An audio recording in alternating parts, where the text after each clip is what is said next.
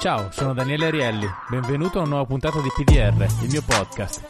Se sei interessato ad approfondire i temi delle puntate, in descrizione trovi il link ai libri degli ospiti e quello al mio ultimo libro Il fuoco invisibile, giunto alla quarta ristampa e vincitore del premio Sandro Nofri per il miglior reportage narrativo. Trovi anche il link alla mia newsletter che ti permette di ricevere aggiornamenti sugli eventi, sugli articoli e sulle nuove puntate del podcast. Se apprezzi PDR e vuoi farmelo sapere, votalo su Spotify o sulla piattaforma da cui lo stai ascoltando. E ora, la nuova puntata. Ciao Luca, grazie di essere al podcast. Ciao Daniele, grazie mille di avermi invitato, sono qui nella mia baita milanese. Certo, senti. Volevo sapere una cosa. Ho fatto fare la baita per farti sentire al quadro. Grazie, ti ringrazio, lo apprezzo molto. Cioè, com'è la neve fuori?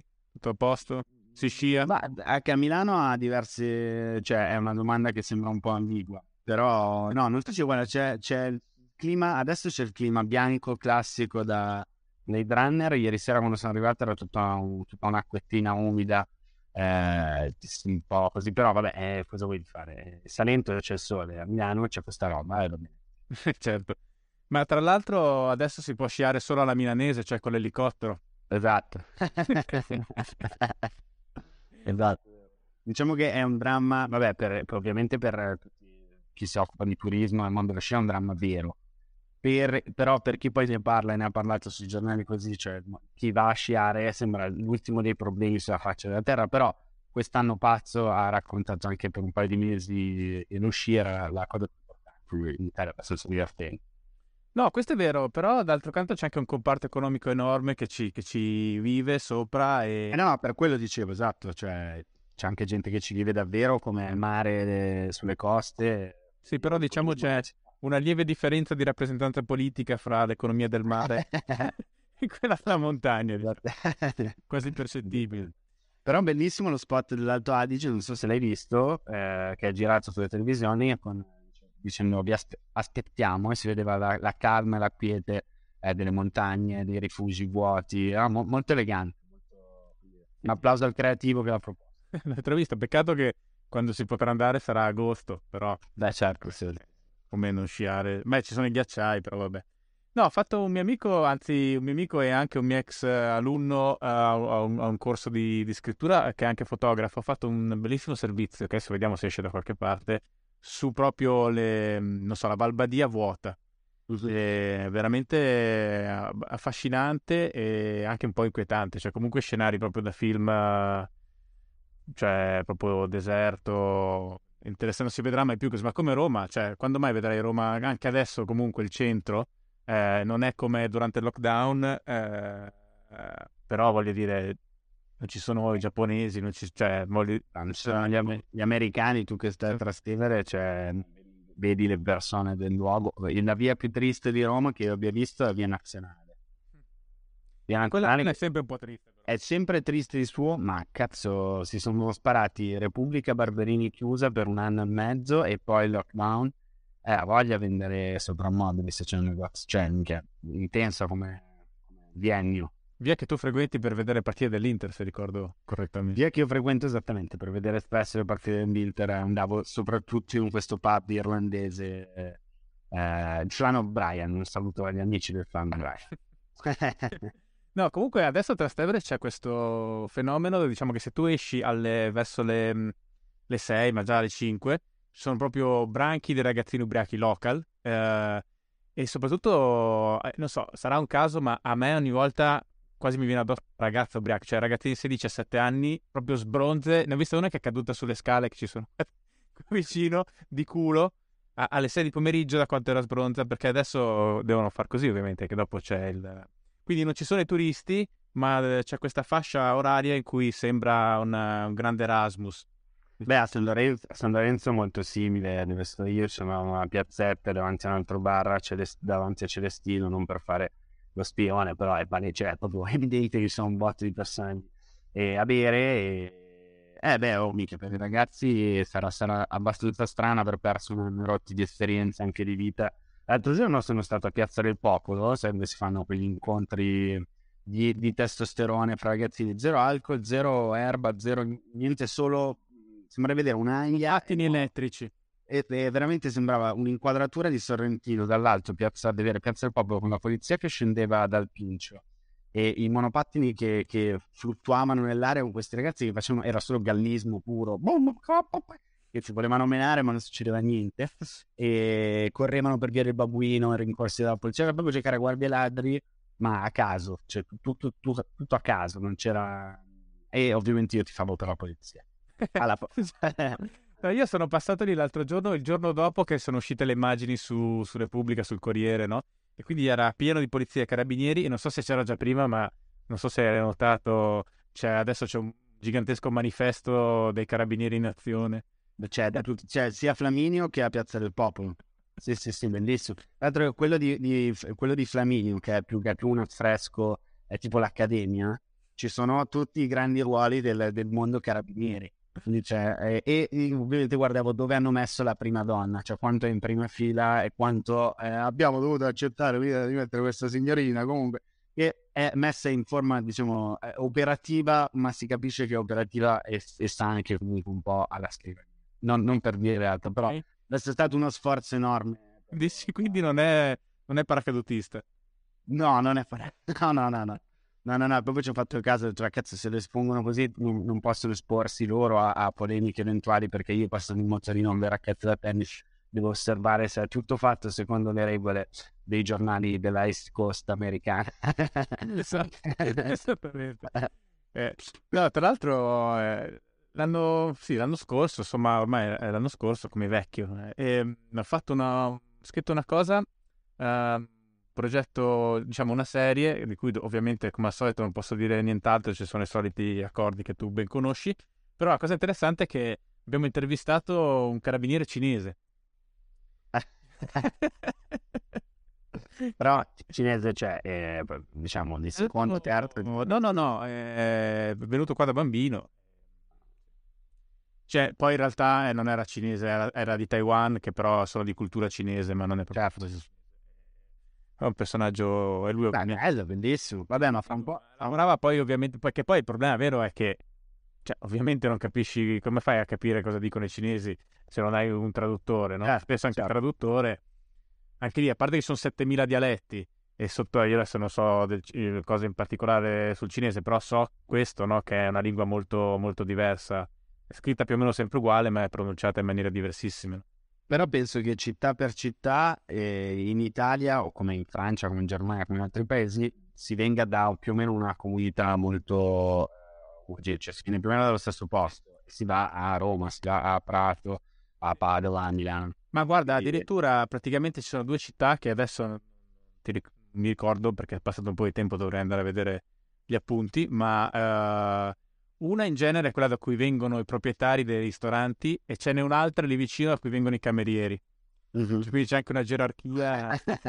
tipo Springfield, e... come si chiama? La città di fronte. Un albero dei limoni. Sì, esatto. che poi l'albero dei limoni mi sa che era ripreso da roba di Israele e Palestina.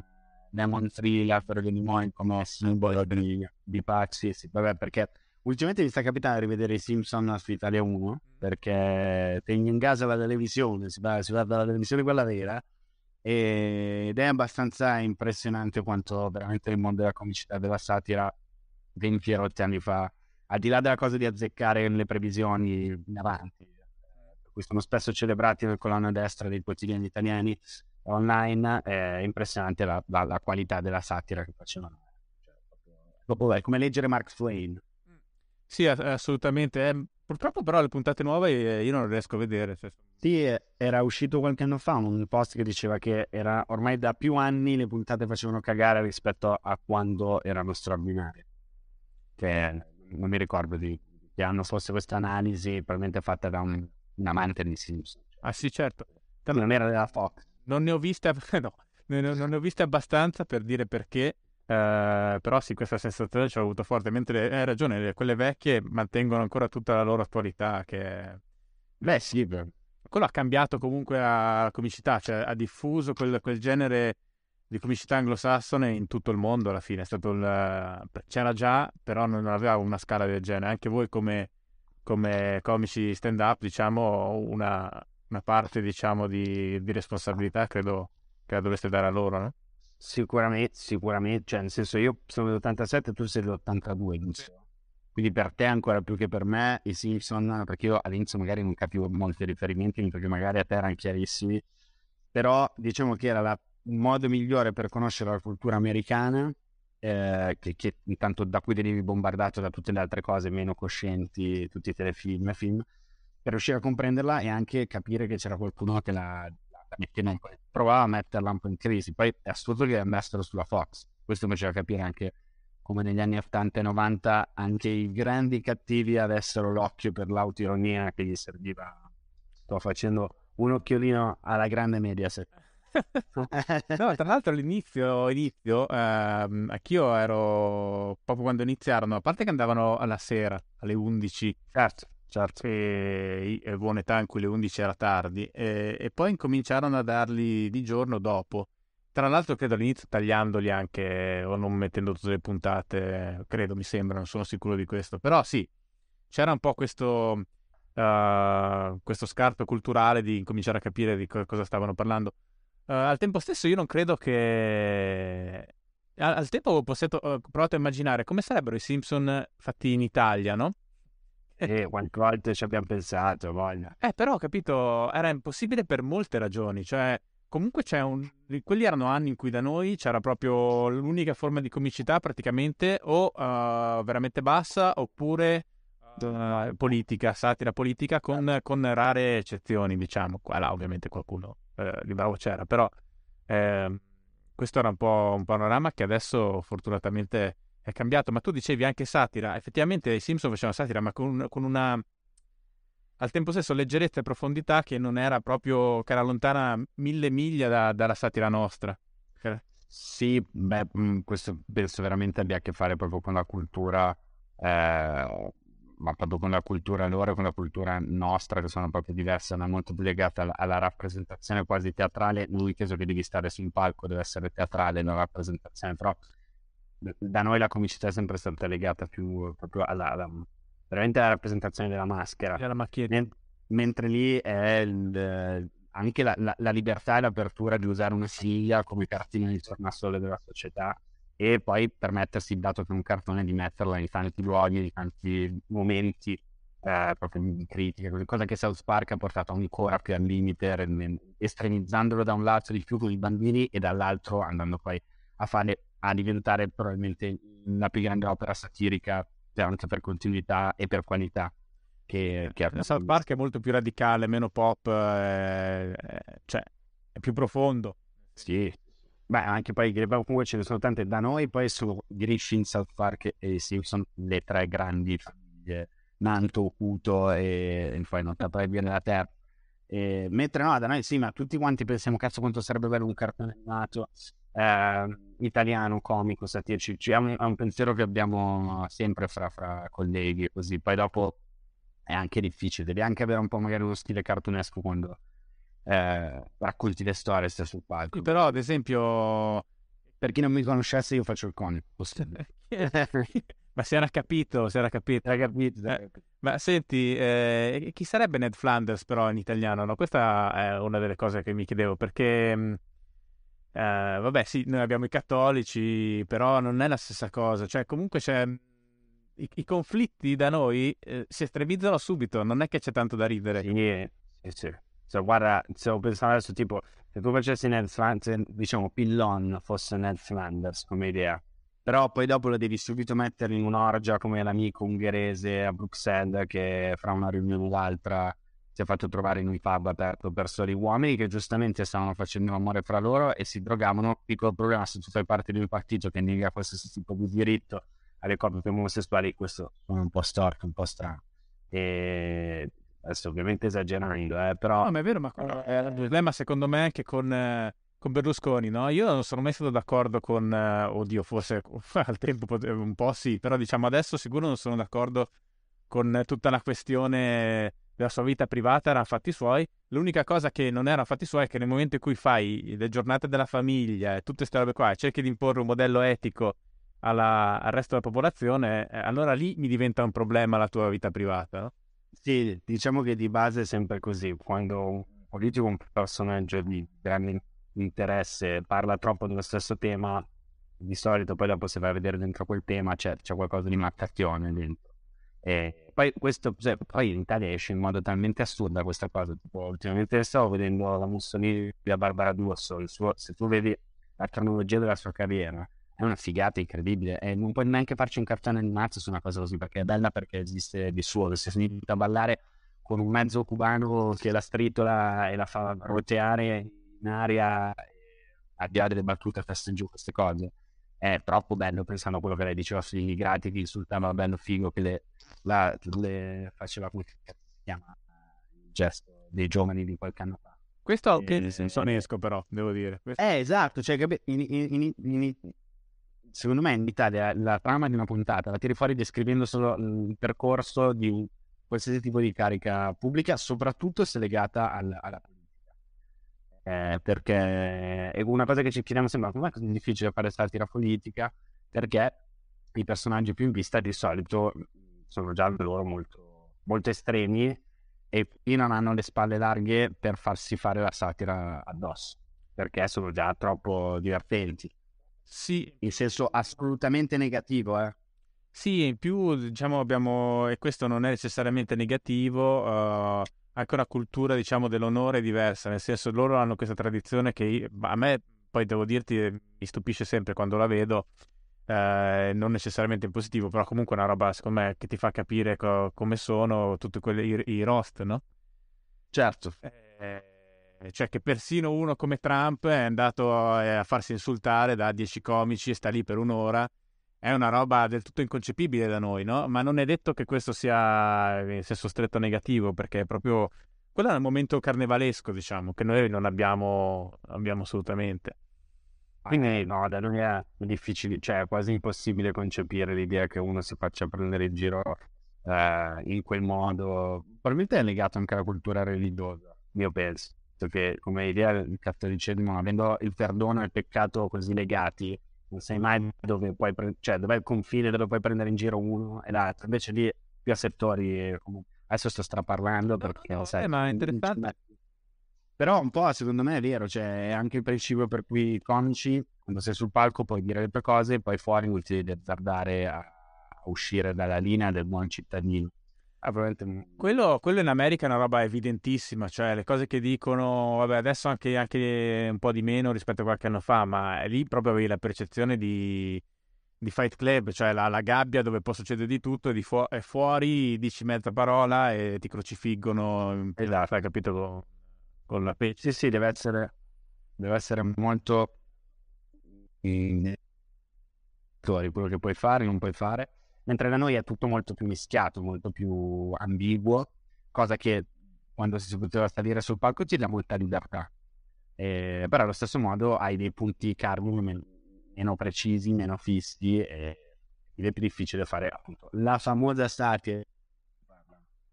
Sì, guarda, eh, in realtà c'è questa differenza Secondo me da loro lo spettacolo è meglio della vita, da noi in genere la vita è più interessante è meglio dello spettacolo. Sì. È vero, è vero, bellissimo. Eh, beh, poi noi abbiamo la percezione che senti parlare una persona in America sembra che stia recitando in film, anche perché eh, veniamo da una, una, certa quantità di decenni in cui siamo stati bombardati da quel modo di parlare, wow, anche se doppiato. E quindi sì, diciamo, è, è, da loro è spettacolo, è proprio spettacolo. L'impressione che sia spettacolo, poi magari vai, vanno a dire a un farmer in Oklahoma che è spettacolo. E in realtà lo è, perché poi dopo vedi la, la vera America la vedi con Tiger King e non la vedi con tutto il resto che viene raccontato e arriva qui. Su quello che dicevi prima, secondo me un'altra questione fondamentale che si lega un po' al discorso del cattolicesimo e religione è uh, l'idea che se tu vieni criticato in pubblico eh, la gente, cioè gli altri, sono talmente stupidi che necessariamente, al di là se la critica è giusta o no, seguiranno quella critica, no? Che è il terrore che hanno i politici in Italia, ma non solo i politici, anche nello spettacolo, eccetera. C'è una cosa che abbiamo nel DNA. E secondo me de- deriva proprio da una mancanza di fiducia nel, nell'individuo in quanto individuo, no? Cioè c'è sempre l'idea, soprattutto nel mondo politico, ma ripeto, non solo, che comunque le masse, gli altri, soprattutto mai tu, gli altri vadano uh, uh, direzionati in qualche modo, no?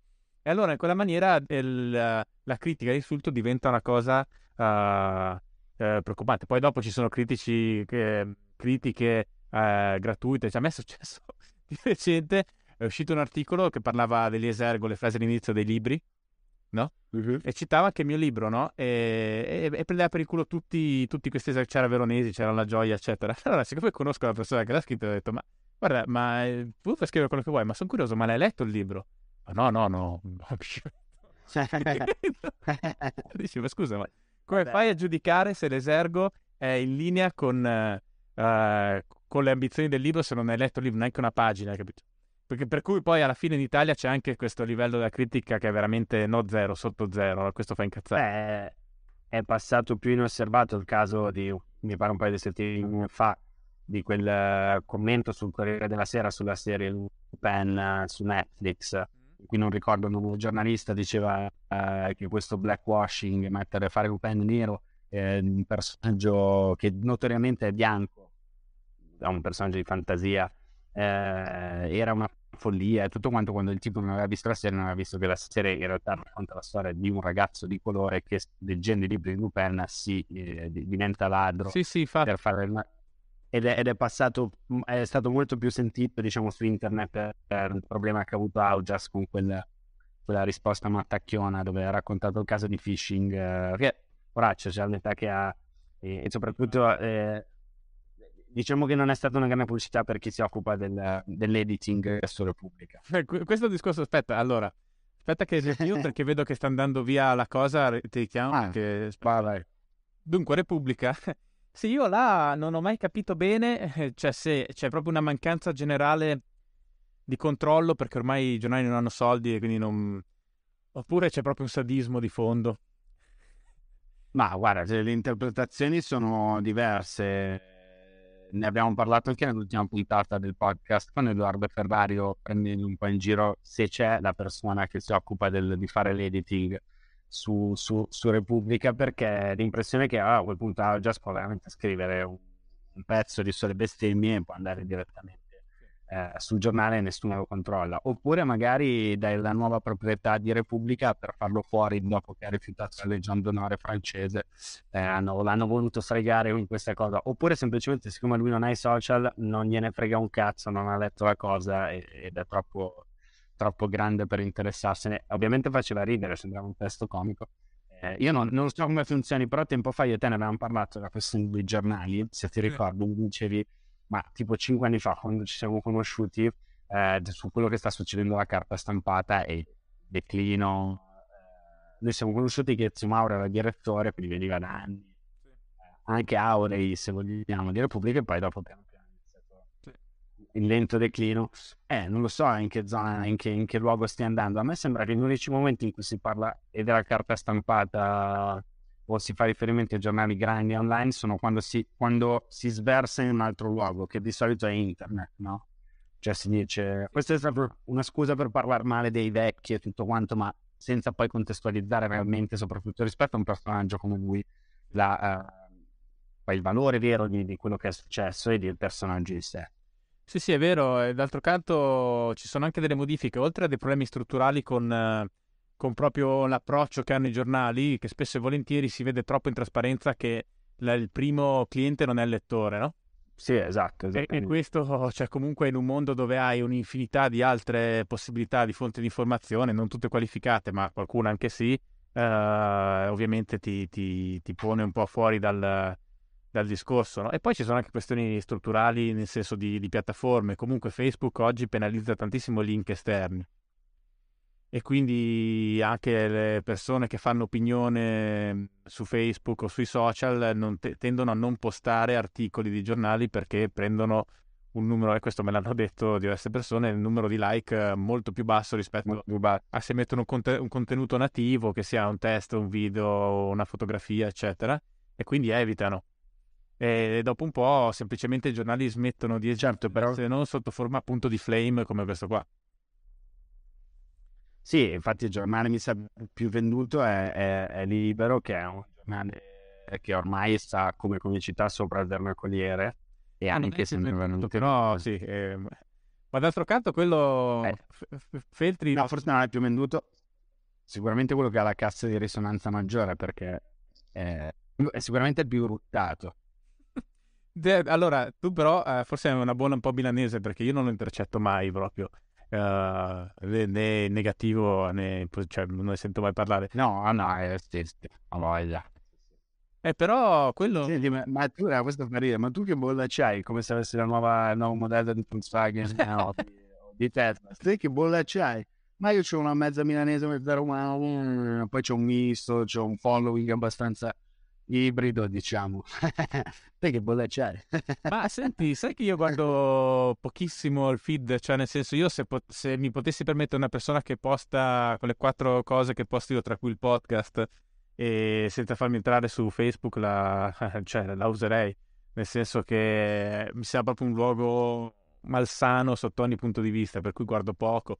Però ecco, quello ti posso dire che con l'ultimo libro ho infornato una quantità di aspiranti scrittori uh, veramente enorme. Scrittori. Beh, fai conto che io facendo il comico ovviamente ci si segue fra persone che o salgono sul palco, fanno umorismo online e cose così, quindi diciamo che ogni volta che c'è una notizia io che non scrivo mai battute su internet eh, per, perché non mi va e mi arriva una bella dose di, di battutame bello, bello intenso e, eh, a, volte un po' forte anche da, da, digerire perché penso sempre che un conto è dire una battuta sul palco in un video eh, o scrivendola perché qualcuno ti ha chiesto di scriverla un conto è regalarla gratuitamente certo e, con, con, se, se dico ne sto parlando in modo democristiano, però eh, a volte è un po', un po' difficile mandare giù. Ah no, ma è, è, vero e in più c'è proprio il discorso che il testo su, o anche il video, insomma, beh, soprattutto il video breve però, uh, su Facebook è fatto per essere, uh, diciamo, interpretato male, cioè al di là delle tue intenzioni. no, guarda, è incredibile, è una cosa che tu non hai col podcast. Uh, eh, perché comunque è un discorso lungo che se vuole qualcuno che gli interessa è motivato a sentirlo se lo ascolta, magari dissente su alcune cose, ma è già diciamo un tipo di uh, spettatore o di ascoltatore con un'indole totalmente diversa. Invece sì. il uh, proprio capito quello arrabbiato che passa la sua giornata perché non, non scopa mai, non lavora, è una vita di merda e guarda, gira per internet, no? Oppure fa il comico, lo scrittore, l'attore, ma nessuno se lo incula e, e poi va, e va, a scrivere rabbiosamente commenti sotto le cose. No? Quella, quella, cosa lì, quel, quel profilo lì uh, vive proprio di quello scambio rapido, no? Certo, certo. E, e, però in, veramente rende, rende l'ambiente malsano, rende difficile. Io ho visto, anzi, non ho neanche visto proprio per il discorso di prima, mi ha riferito uh, Laura che rispondi ai commenti e su, io rispondo ai commenti su in particolare i video che posta Comedy Central, mm. i miei pezzi, li, li, commento perché questo li rialza nel feed e perché spesso sono, soprattutto in, in particolare un pezzo che ho fatto, eh, secondo me divertente, sugli su immigrati che ci rubano lavoro, cioè su questa, questa frase che viene spesso detta, è un pezzo uscito un po' di tempo fa, la reazione su Comedy Central mi ha fatto pensare che quella pagina abbia fra i suoi utenti e follower praticamente è la versione funny della Lega. E, o comunque di chi fa del mondo Lega il proprio parlare su internet e quindi eh, a, certi, a certi istituti qua e là, sempre con molta educazione però tendo, tendo a rispondere perché rialzano le cose poi sì l'idea è sempre quella che più sei educato e passivo aggressivo, io essendo di Milano ce l'ho nelle vene, mi scorre questa cosa, meglio è. Poi ovviamente ci sono delle volte, ma sai cosa anche che eh, sto vedendo la differenza? Se la gente ti insulta dopo che fai un pezzo di stand-up eh, online, mh, mm, se prendo in prestito le parole di Daniele Fabri, che è un comico molto bravo, che dice, puoi anche dirmi non fa ridere, però sai, ci sono magari 100 persone che ridono, dovresti scrivere non fa ridere te. Però, perché vedi, stanno ridendo quello. Però quello non mi tocca quasi mai. Mentre sul podcast, essendo un, contenuto che ha sì, nel...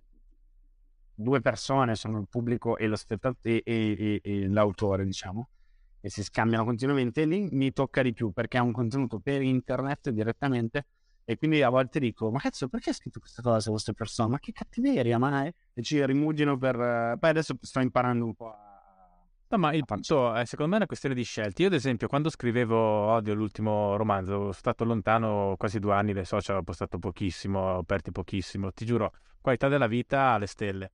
E, no, davvero, eh, perché eh, non è quello che conta nella vita, capito? Cioè, tu quello che conta sono altre cose, son, cioè passare del tempo di qualità prima di morire, imparare cose, conoscere no, il certo. mondo reale, stare con la tua compagna, coi, coi gatti, cioè qualsiasi cosa, andare a correre, cioè nel senso qualsiasi cosa è meglio che incaponirsi sul... o anche solo pensare, anche se non la prendi male, no? Perché poi anch'io sono arrivato a un punto in cui non la prendo male, però cioè, comunque eh, eh, c'è un'allocazione di energia mentale che già in sé, secondo me, è sbagliata.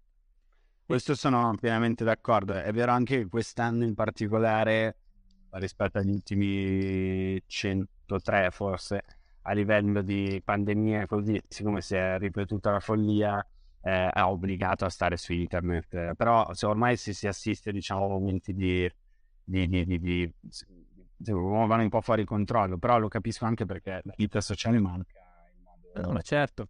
Ma il punto è questo, che è proprio quella dimensione di scontro che ti impedisce di arrivare poi anche a un confronto umano, perché poi adesso certo. sto dicendo queste cose eh, su questo genere di persone, probabilmente se tu le prendi, avessi la possibilità di prendere uno che, fa, che faceva così, e l'ha raccontato un po' anche qua il podcast, era Gippi, cioè se tu vai a scrivere a queste persone e dici ma scusa, ma sai che sono una persona reale eh, e, e incominci a parlarci, no? poi in genere il 99% finisce che ti chiede anche scusa, capito? Sì. Problema sì, che tu non puoi fare questo di lavoro.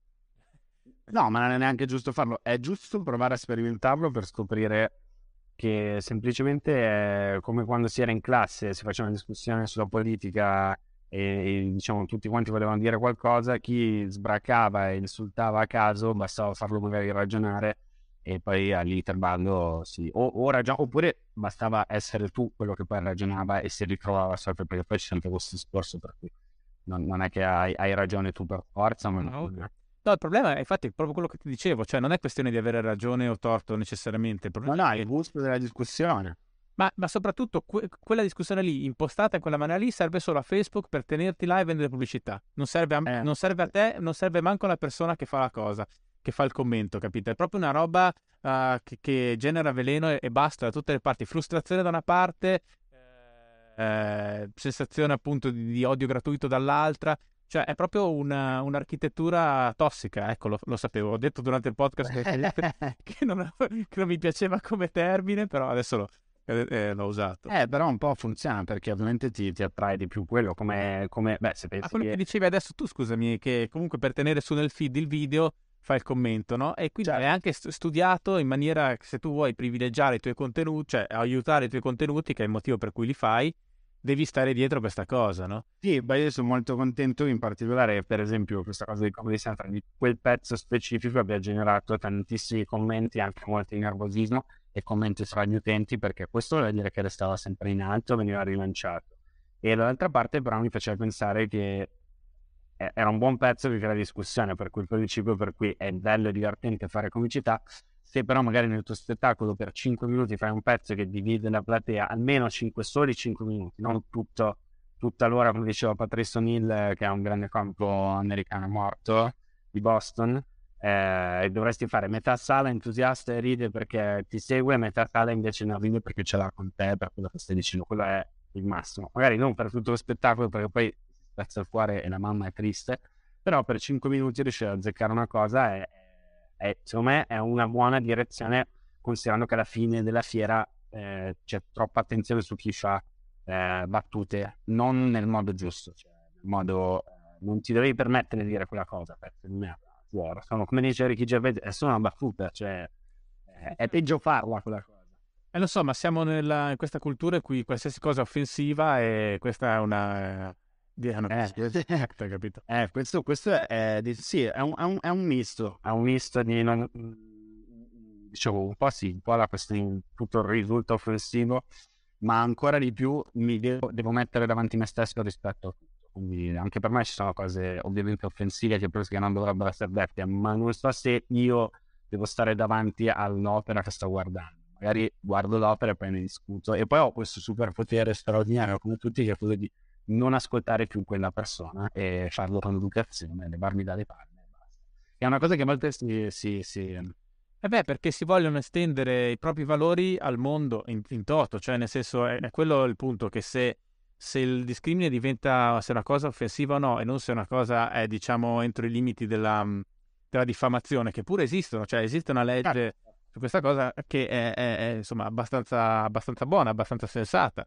Eh, poi tutto si può migliorare, però diciamo quello potrebbe essere un buon, eh, un buon metodo per inquadrare il problema. No? Invece andare a dire no, questa cosa per me è offensiva, quindi nessuno la può dire. Tipo quella cosa che ti era successa con i commercialisti anni fa, certo. ancora all'alba, all'alba di questo periodo, no? eh, era, era, emblematica, non so se la vuoi raccontare, ma è, cioè, a me aveva fatto impressione perché ancora non era così comune. No, no, io ho fatto una serie, eh, però era lo stesso discorso di prima che facevamo rispetto a questo di Audias, cioè per chi è il prodotto, o per i giornali, per chi è il prodotto che stai facendo. Io ho fatto una serie web, si usava dire nel 2015, per eh, Repubblica, per il sito, e, e affrontavo dei temi in modo che provava ad essere comico e raccontavo la, la pau- tutte le paure di giovani ragazzi di 27 anni che ero io, la paura di diventare adulto e l'avevo identificata, messa, proprio spremuta in uno sketch in cui raccontavo che diventare adulto vuol dire pagare le tasse e avevo raffigurato la, la figura della persona commercialista come una prostituta con cui perdevo la verginità perché dovevo pagare le tasse. E è uscito questo sketch. C'è ancora online, no? Si trova ancora. Allora, io li, ho, io li ho messi su YouTube, però Repubblica sono sicuro che li abbia tolti senza mai dire fare un cenno. E questo, let's go ragazzi, grandi. Quindi c'è, c'è, qualcuno che controlla, non nei pezzi di Augias, ma... Sì, sì, sì.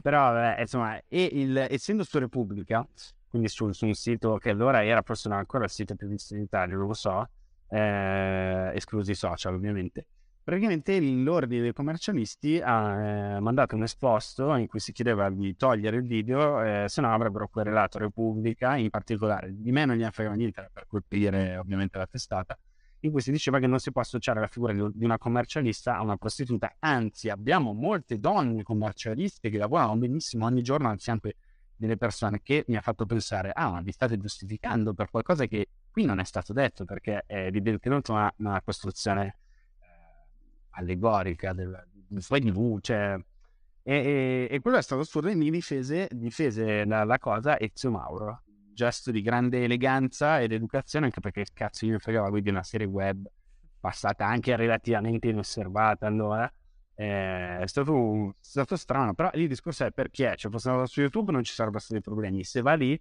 colpisce un certo tipo magari di pubblico che si sente offeso e anzi doppiamente offeso dal giornale. Però si impara, si impara. No, diciamo, questo... erano...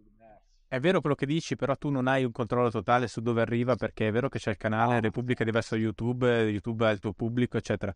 Però dipende quanto va la cosa. Perché se diventa veramente grossa e si diffonde, arriva necessariamente a qualcuno che ti, che ti romperà le spalle. Sì, diciamo che tendenzialmente per i contenuti comici dove c'è un autore dietro, quindi non è una persona, un che sta urlando in dialetto dentro un centro commerciale, sono le cose che di solito girano di più fra TikTok, WhatsApp e Instagram. Non è un fenomeno da baraccone filmato, ma è una per... magari c'è un autore dietro. Diciamo che più è largo il contenuto, più è facile che non dia fastidio e può andare ovunque. Poi dar fastidio anche lì, bisogna capire bene cosa, cosa, cosa no, guarda ma io non vorrei essere frainteso cioè secondo me se una cosa fa discutere crea dibattito va benissimo non è che tutti devono dire ah, questa cosa è bellissima eccetera. Dico solo che il dibattito è, in, è inquadrato in, uh, in, queste forme qua della, della vita digitale non, non, è veramente un dibattito è un capito? È un urlare sì un po' una caccia alle streghe cioè eh, perché non c'è proprio la dimensione, è come se la dimensione del confronto, ad esempio io parlo con, con, molte persone anche del mio lavoro, non necessariamente amici strettissimi, non ho nessun problema, anzi spesso è anche arricchente, non sempre ma spesso, e, e anzi cioè non, non, ci trovo niente di male, però nella dimensione uno a uno, uh, capito, quella del dialogo fra, fra esseri umani, no? Invece ci, ci sono, se il dialogo fra esseri umani diciamo è 100, la parte che viene selezionata sui social è forse 10 ed è il 10 peggiore probabilmente. Eh sì, perché il primo 10 è la, e soprattutto è la difesa di, di, non avere di fronte un altro essere umano, perché solo non, non, guardarlo, non sentire l'odore, non capire che cazzo di distanza sei, dove puoi o meno alzare il volume della voce.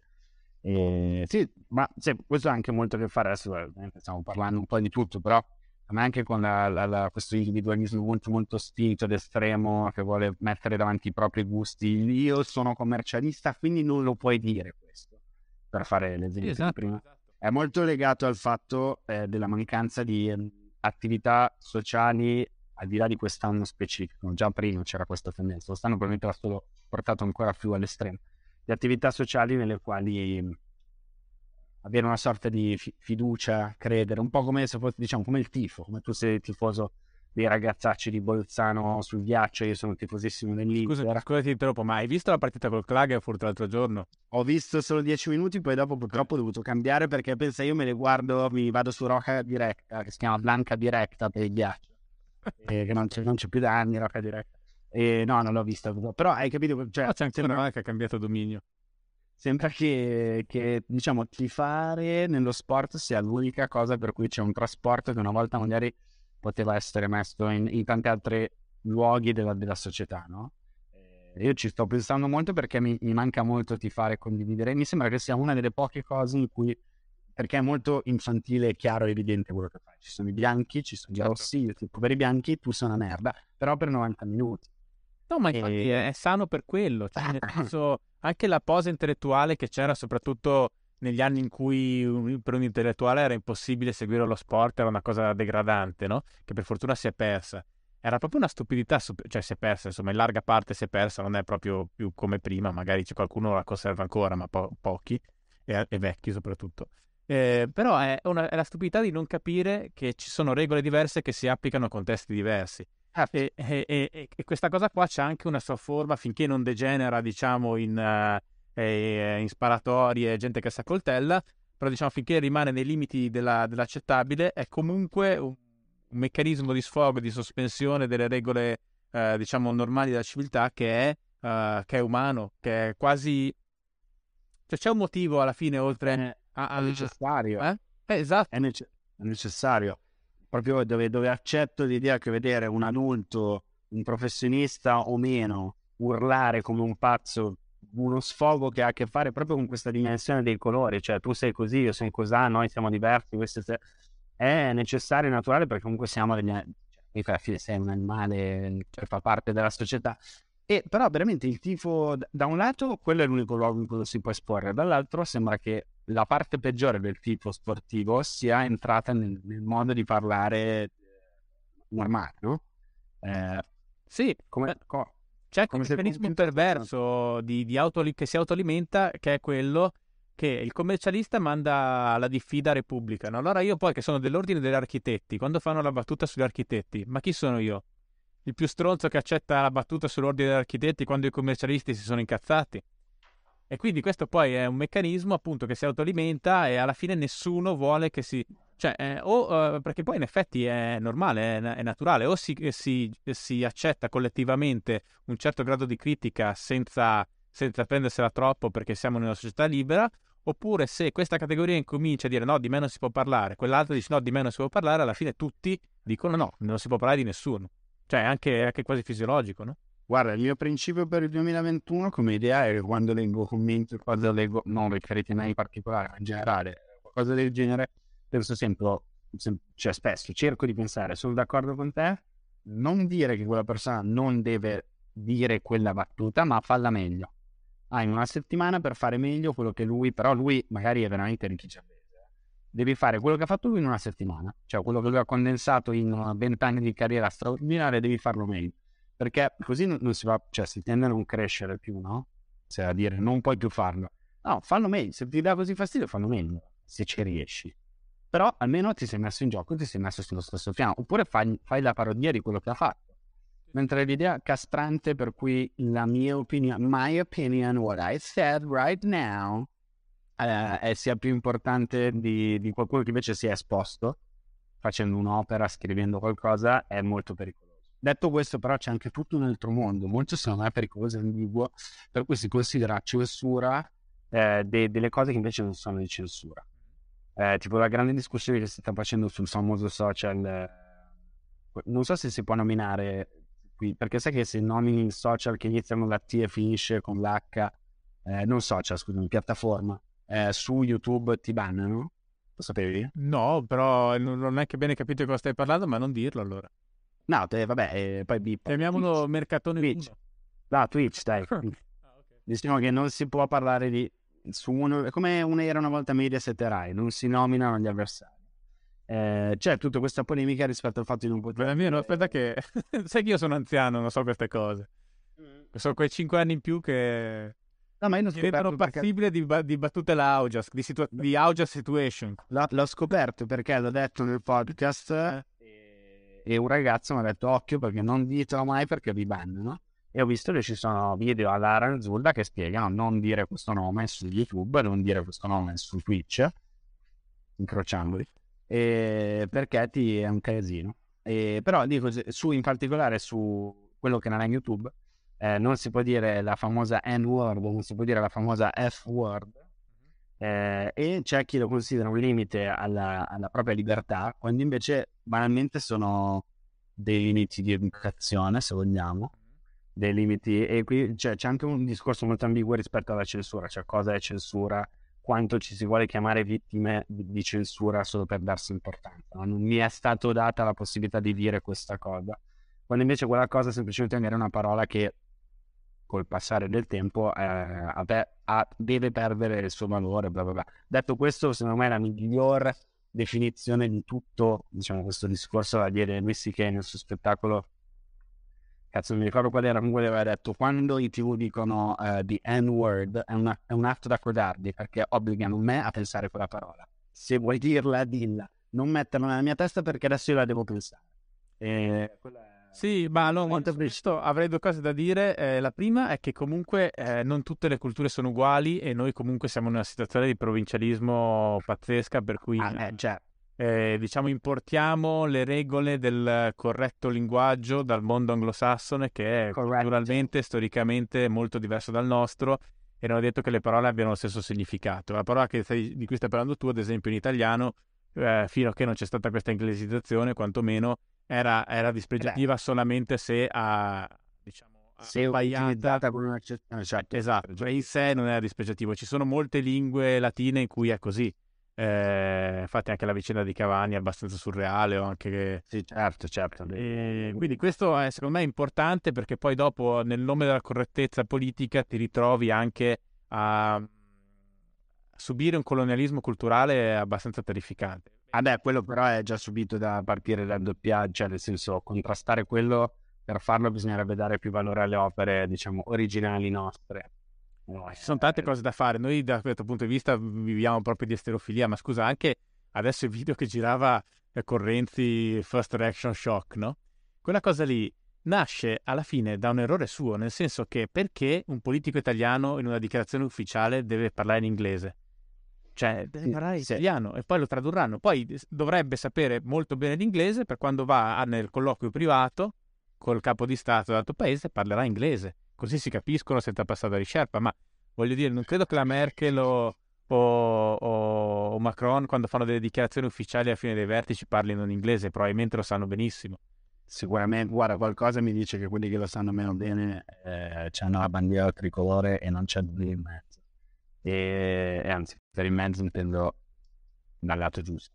E, però sì sì sono d'accordo, però diciamo poi figurati noi abbiamo a che fare e viviamo sull'asse Milano-Roma che è la versione provinciale e, e, italiana dell'asse Los Angeles-New York per cui diciamo si tende a guardare solo a quelle parti lì e in particolare a tutto quello che arriva dalle avanguardie eh, quelle zone degli Stati Uniti si provano un po' a ricopiare questa cosa eh, in malo modo ultra provinciale quindi da un lato sono d'accordo noi facciamo un discorso più rispetto al fatto che ci sono magari è vero che esistono dei limiti nel linguaggio che vengono imposti anche per studio per cultura eh, che tu poi ci puoi anche girare intorno se vuoi dire qualcosa di più importante. È che il discorso veramente magari stiamo affastellando proprio ma, eh, ma finisci poi quello è il secondo punto di cui volevo parlarti No, no, che è, è molto interessante, però mi sembra che questa battaglia per la censura sia fatta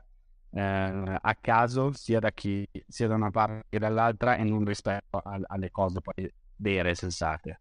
Sì, allora eh, sono d'accordo. Diciamo che il mio principio base è che se, se un'idea è cattiva, eh, l'ideale è permettere alle persone di sbugiardarla attraverso il dialogo, attraverso l'argomentazione, cioè vietarla in sé alla fine finisce quasi sempre per renderla più forte o anche se non la rende più forte comunque non è un buon segno per il sistema. Cioè io ho proprio fiducia complessivamente. E lì alla fine dipende del discorso di prima, quanta fiducia hai tu nelle persone. Se pensi che le persone siano un branco di pecoroni che va sempre indirizzato, allora è giusto uh, fare come facevano i regimi comunisti, nazisti, fascisti e vietare le parole, altrimenti c'è la libertà di espressione e, ovvio, e, e, fino adesso ha funzionato che le idee più stupide vengono comunque confinate in un, in un ambito residuale. Però forse è ancora più interessante quello che dicevi tu prima uh, sul discorso appunto un po' dei paletti e proprio hai citato Lucy Kay, no? È una sensazione che ho avuto forte quando è venuto qua a Roma a fare lo spettacolo e secondo me alcune, una parte dello spettacolo era, era molto bella, un'altra parte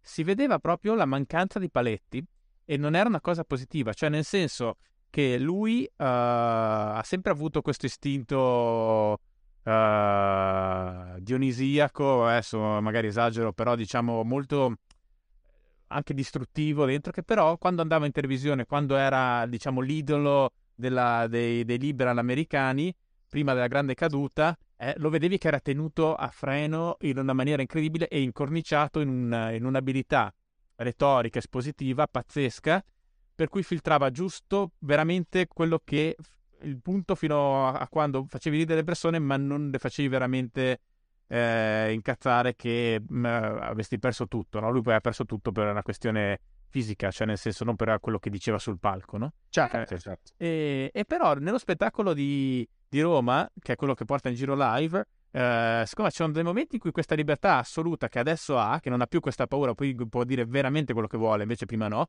in alcuni momenti era secondo me notevole, in altri si perdeva l'effetto comico, perché non avendo il paletto non doveva girarci attorno ed era troppo dritto e, e, e non faceva più ridere. Guarda, è, è un molto vero quello che dici, l'ho visto a Milano la prima sera l'anno scorso, cioè 2019, e, ed era stato, eh, c'era isterico l'ambiente in modo sano e malsano, nel senso che lui a un certo punto ha detto smettete di applaudire se no vi perdete i tempi delle battute, per dire quanto eravamo in fissa con la cosa. Quello che dici è, è verissimo, io sono super d'accordo sia su di lui che sugli altri grandi comici che ci piacciono e in generale come principio eh, comico e diciamo narrativo. Comico in particolare perché salendo sul palco uno dei grandi temi è, è sempre si può scherzare su tutto, su cosa non si può scherzare. Io sono dell'idea che si possa scherzare su tutto, ma citando non mi ricordo quale grande comico, è meglio che la tua, miglior, che la tua battuta più cattiva sia la tua miglior battuta. Nel senso che esatto. poi più voli alto, più ti schianti forte, in America. E, però è vero, cioè si basa proprio sul porre dei limiti. E più è bravo un comico, più riesce a metterli nel momento in cui sale sul palco e si presenta. Cioè io sono questo e sarò questo da qui a là. E qui a là è la nostra serata insieme, i 5-10, l'ora che abbiamo insieme, minuti, l'ora che abbiamo insieme. Più riesco a farvi sciare proprio con le lamine sul ghiaccio che se, se cadi finisci nel burrone, se invece ce la fai hai surfato sulla cresta di una montagna, più sarà forte il brivido. È verissimo quello che dici, cioè il, il, limite, e un po' si ricollega a quello che ti dicevo, se c'è un limite, la bravura eh, è sempre, restando sulla similitudine dello slalomista, è quella di andarvi più vicino al paletto e riuscire a tracciare la linea migliore. E questo è sano, ci sono l'idea che sia sempre sano, che, e però anche quando ti dicono che c'è un limite te lo dicano non perché tu non possa pigliare una cosa, ma perché tu sappia che esiste quel punto fisso e intorno a quel punto puoi flirtare, puoi ballare, puoi danzare e come Luis C.K. ha fatto un pezzo sul, al Saturday Night Live dove l'ha chiuso dicendo che eh, creando tutto un principio eh, narrativo pazzesco diceva che eh, pure la cosa più buona che a noi può piacere, che per lui erano dei dolci, non sarà mai buona come il buco del culo di un ragazzino per un pedofilo. E lui ha detto questa cosa in diretta nel luogo mondiale del, del, della paura per quello che stai per dire, della censura in arrivo, la East Coast, in diretta l'ha fatto. Ed è, un, è per me il pezzo più sublime di stand-up comedy assoluto, la durata è perfetta, la costruzione è perfetta. E lui lì era, vabbè, lui è per me l'artista numero uno del, del, degli ultimi vent'anni. Anche, anche il monologo But Maybe non era male. Quello cioè, è, quello è un altro principio comico straordinario dove stai proprio chiarendo cos'è un limite. Eh, cioè, stai proprio dicendo cos'è un limite e perché è giusto andare di là, con la testa e non con le azioni. Esatto, e poi lì è abbastanza semplice vedere, vedere anche un po' il meccanismo uh, che tu dicevi, c'è anche nella narrazione, sì c'è, però nella comici- comicità secondo me è più centrale, perché la, la comicità probabilmente, uh, almeno nella sua forma più alta, è il punto dove testi uh, proprio il limite della, della convenzione, del, del, pensare comune, no? E come dici tu, non puoi travolgerlo, devi, devi giocarci attorno. E lì lui giocava que, quella pezzo, quel monologo, quel pezzo di monologo sul fatto che poi alla fine la società, qualsiasi società, in particolare lui parlava di quella americana, ma in realtà è estendibile a qualsiasi civiltà umana, si basa in ultima analisi sulla sopraffazione, no? E, esatto. e, però questa è una cosa che tu non puoi uscire eh, su un palco e, e dirla così direttamente, no? No, e, però è una realtà quotidiana di cui tutti facciamo esperienza, no? Poi ovviamente non è Uh, non è l'unica cosa, perché poi quella sarebbe anche la lettura post-strutturalista che tutto è potere, non è tutto potere, ci sono tante cose nella vita, c'è amore, c'è amicizia, c'è rispetto, c'è... però c'è anche quello, c'è un... e lui in quel pezzo lì parla di quello e lo fa in una maniera dirompente, secondo me è anche beh, quasi un manifesto del suo lavoro quel, quel pezzo, sì. anche il pezzo che dicevi tu. Probabilmente eh, quello è il pezzo per cui verrà ricordato eh, quello, oppure anche quello della, della figlia che gli chiede why a proposito di tutto. Cioè, lui ha, ha fatto proprio della, ha, ha, costruito della narrazione straordinaria sulla comicità, nel, cioè la comicità è la scusa, ma lui è evidentemente un, uno scrittore sublime che uh, è stato la persona giusta nel momento giusto, nel senso che eh, nel momento in cui la fruizione è per forza diventata più immediata eh, rispetto alla lettura pura. Però assistere al suo spettacolo tutti tranne l'ultimo, perché evidentemente l'ultimo è figlio di uno tsunami emotivo anche che ha vissuto, cioè lui dice quanti soldi ha perso il giorno, eh, che è, è, la cosa più americana che potesse dire per far capire a lui, a chiunque, non solo a noi, eh, cosa significa quello che lui ha subito e che lui è anche andato a cioccarsi, nel senso che poi, diciamo, è stato vittima ma anche carnefice del, del suo destino. E questo purtroppo è una cosa terribile quando devi accettare che i tuoi idoli sono umani e possono sbagliare. Sì, sì, anche se comunque secondo me va, tratta- va tracciata una linea fra un uh, Weinstein, uh, un Harvey Weinstein e un uh, successo. Certo.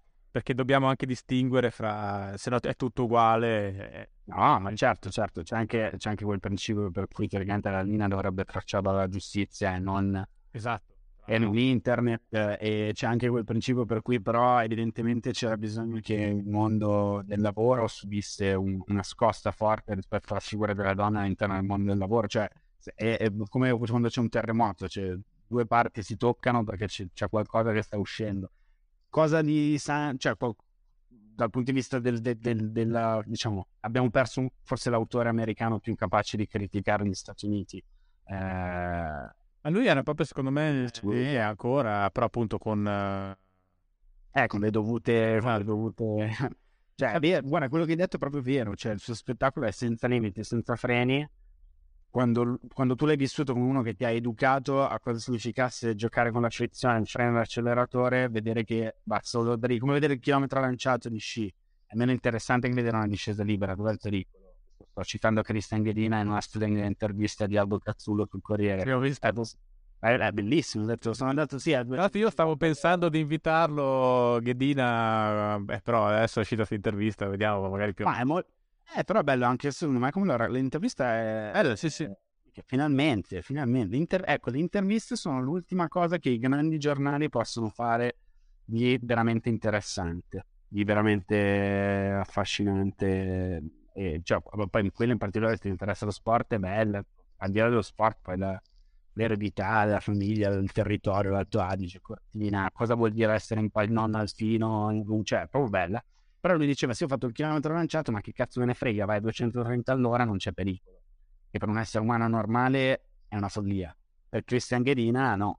E, e lui sì che era più quello che saltava sulla strife all'ultimo, all'ultimo salto, no? Sì, sì. Quello che faceva spaccare. No, in più lui è proprio, in senso, cioè, è proprio un distruttore di senso, no? Nel senso che, proprio anche gli esempi che facevi prima, cioè la, il suo lavoro era uh, vedere come tutto alla fine si basi, mostrare come tutto si basi poi su, su una serie di imposture di, di, di, convenzioni che riteniamo vere perché altrimenti non potremmo vivere, no? E, e, va bene, però proprio perché altrimenti non potremmo vivere, questo lavoro va fatto con arte, perché tu non puoi tirar giù tutto perché altrimenti è il nichilismo puro e la vita diventa impossibile, no? Quindi lui si muoveva sempre su questa, su questa cosa qua. Senti, ma invece mh, tu stai, stai per uscire con uno spettacolo di improvvisazione? Sì, stiamo, il 19 febbraio esce questo special eh, improv, è il primo che ho registrato in forma di special, cioè era- abbiamo fatto due set da un'ora con un pubblico che è cambiato, girato a settembre quando sembrava che il mondo stesse per ripartire Certo. e uscirà eh, sul sito di The Comedy Club che è questo portale, eh, agenzia e tutte cose che mo- molto bravi, ragazzi super bravi e ah, ci si può comprare lo special e speriamo che, spero che piaccia. La prima volta che si fa, penso in assoluto, eh, non vorrei dire in Italia, ma sicuramente in di sì. Cioè, penso di sì. Beh, invece- ah, in genere invece che ovviamente nei paesi anglofoni certo. si butta giù. Io ci avevo fatto uno spettacolo così, l'ho messo a pezzi su YouTube. Ho visto che è molto divertente ed è come sempre usando similitudini sportive come fare free climb. Perché mentre nel tuo spettacolo hai il tuo percorso, hai la corda, eh, questo invece è proprio ok, boh, prova a salire, vediamo che cazzo succede, se il pubblico risponderà o no. E è, molt- è- è comicità pura perché tre quarti non la fai tu, la fa il pubblico. Molto divertente. Eh, immagino sia anche stressante o no? Eh, sì, alla fine del secondo set ho detto ragazzi io non so più cosa sto dicendo perché mi sono reso conto che ovviamente cercare di essere il più reattivo possibile eh, ma anche reattivo con le pause perché le pause sono il 90% delle cose che fanno ridere secondo me Eh, cioè la velocità è lenta come modo di racconto no? È- come dicevi prima BCK è sbriciolare il senso di qualcosa andare ad analizzarlo metterlo tutto sul piatto e dire ok c'è questo, questo e se devi improvvisare un po' ti eh, dici minchia ma non si sono annoiati questi continuare a sentirmi chiedere una cosa che no come ti chiami che lavoro fai?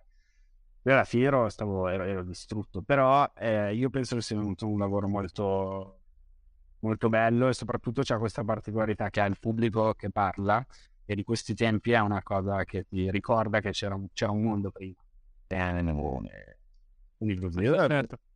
E quindi tu adesso è un anno che non, non ti esibisci dal vivo? Eh, praticamente l'anno scorso, l'anno scorso sono andato, sì, ho fatto un tour d'estate con Daniele Titi e Stefano Rapone, in tutto nel sud Italia, bellissimo, un sud Italia in cui il Covid, non, cioè se, quest'estate in Italia ti ricordi com'era? Era tutto è tornato come prima. E, E poi ti è fortunato alla grande. e, e invece no, l'anno scorso, proprio tipo, ma più o meno un anno fa oggi o ieri, eh, avevo scritto su Facebook eh, è sold out l'evento di Prato, andiamo a vedere questo coronavirus che tanta paura fa all'uomo della strada perché ironizzavo sull'enorme comunità cinese di Prato, cioè ironizzato anche sul palco, si è riso e poi oggi è il, è il 4, quindi tra 20 giorni, un anno fa, è stato trovato il paziente zero, Mattia Michele di Lodi, era andato Probabilmente era il paziente 15.000. ovviamente al paziente 15.000 e sono andato via, erano proprio le ultime sere perché sì, ovviamente adesso dopo questo secondo giro di lockdown, lock- diciamo, leggero così, un po' il palco manca perché come vedi da quanto sto parlando la, la voglia di, di- parlare, di sparare minchiate ma anche solo di andare a bere una birra e sentire un altro che parla è, è molto Sì, certo. Io devo dire, a me piace molto stare da solo. Oppure anche co- con la mia compagna e basta, ma devo dirti che adesso sto cominciando a soffrire un po' anch'io, mi sono un po' rotto le palle. Cioè, Eh sì, anche solo veramente andare a far colazione, vedere una coppia che parla, poi boh, il mio lavoro si basa al 90% su rubare cose agli altri che succedono, quindi sì, tu puoi pensare di avere delle idee straordinarie, ma... ma- Infatti. Infatti, eh, dal mio punto di vista, c'hai tutto questo tempo a disposizione, cioè più tempo di prima perché non perdi comunque anche solo fare delle riunioni su digitalmente è un risparmio di tempo, ci sono tutta una serie di cose che ti, ti portano ad avere più tempo, però poi anch'io delle- ho avuto diverse idee, ma come faccio a svilupparle se non posso andare a fare le ricerche?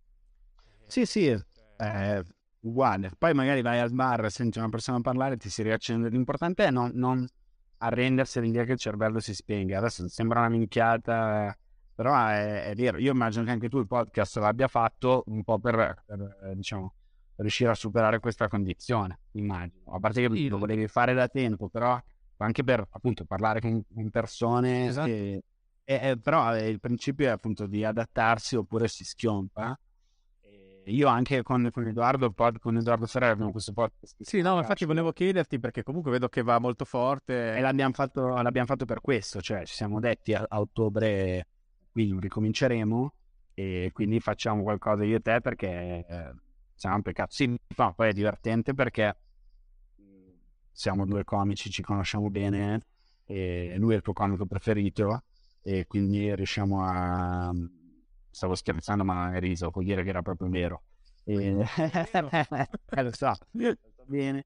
E no, siamo riusciti un po' a fare una cosa in cui almeno uno è pubblico dell'altro eh, e così ridendo facciamo finta, non dico di essere uno spettacolo. Per, per essere veramente... Lui è bravo, però io preferisco te.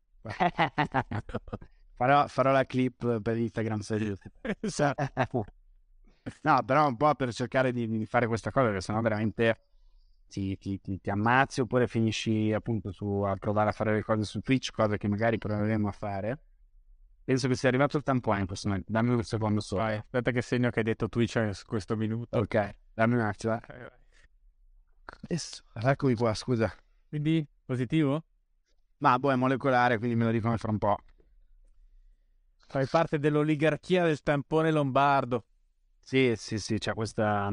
Anzi, un saluto a... Ti dicevo l'altro giorno, visto su presa diretta, che rispetto a Report è meno spettacolare, però fatto molto bene, eh, di questi medici lombardi che sono organizzati per provare a curare un po' di pazienti, perché merito di base in Lombardia mi sa che è stata una figura un po' messa da parte.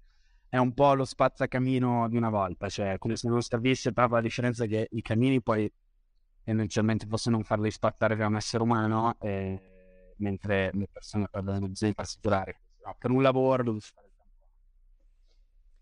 sì, comunque lì, vabbè, è stato impressionante. Soprattutto, sai cosa è impressionante? Che tu puoi sbagliare all'inizio, ma cazzo, ma dopo un anno, cioè ancora non, non ti sei organizzato, veramente è una cosa inspiegabile, se non appunto per dei meccanismi mentali perversi tipo quelli di cui parlavamo prima sul, sul discorso dell'indignazione, qua probabilmente sul discorso di accettare di aver fatto delle cazzate e cambiare, no? Che sì. quello è importante in generale, cioè quando ti rendi conto, oh, sbagliare succede anche se poi magari in questo caso ha avuto dei costi allucinanti, ma perseverare è proprio il problema. Eh, un po' sì, un po' l'impressione è quella, poi non lo so. Poi, sai cosa? Che se fosse trattato della storia di un ospedale messo male, dove per disgrazia una persona muore durante l'intervento e si scoperchia un vaso di Pandora, eh?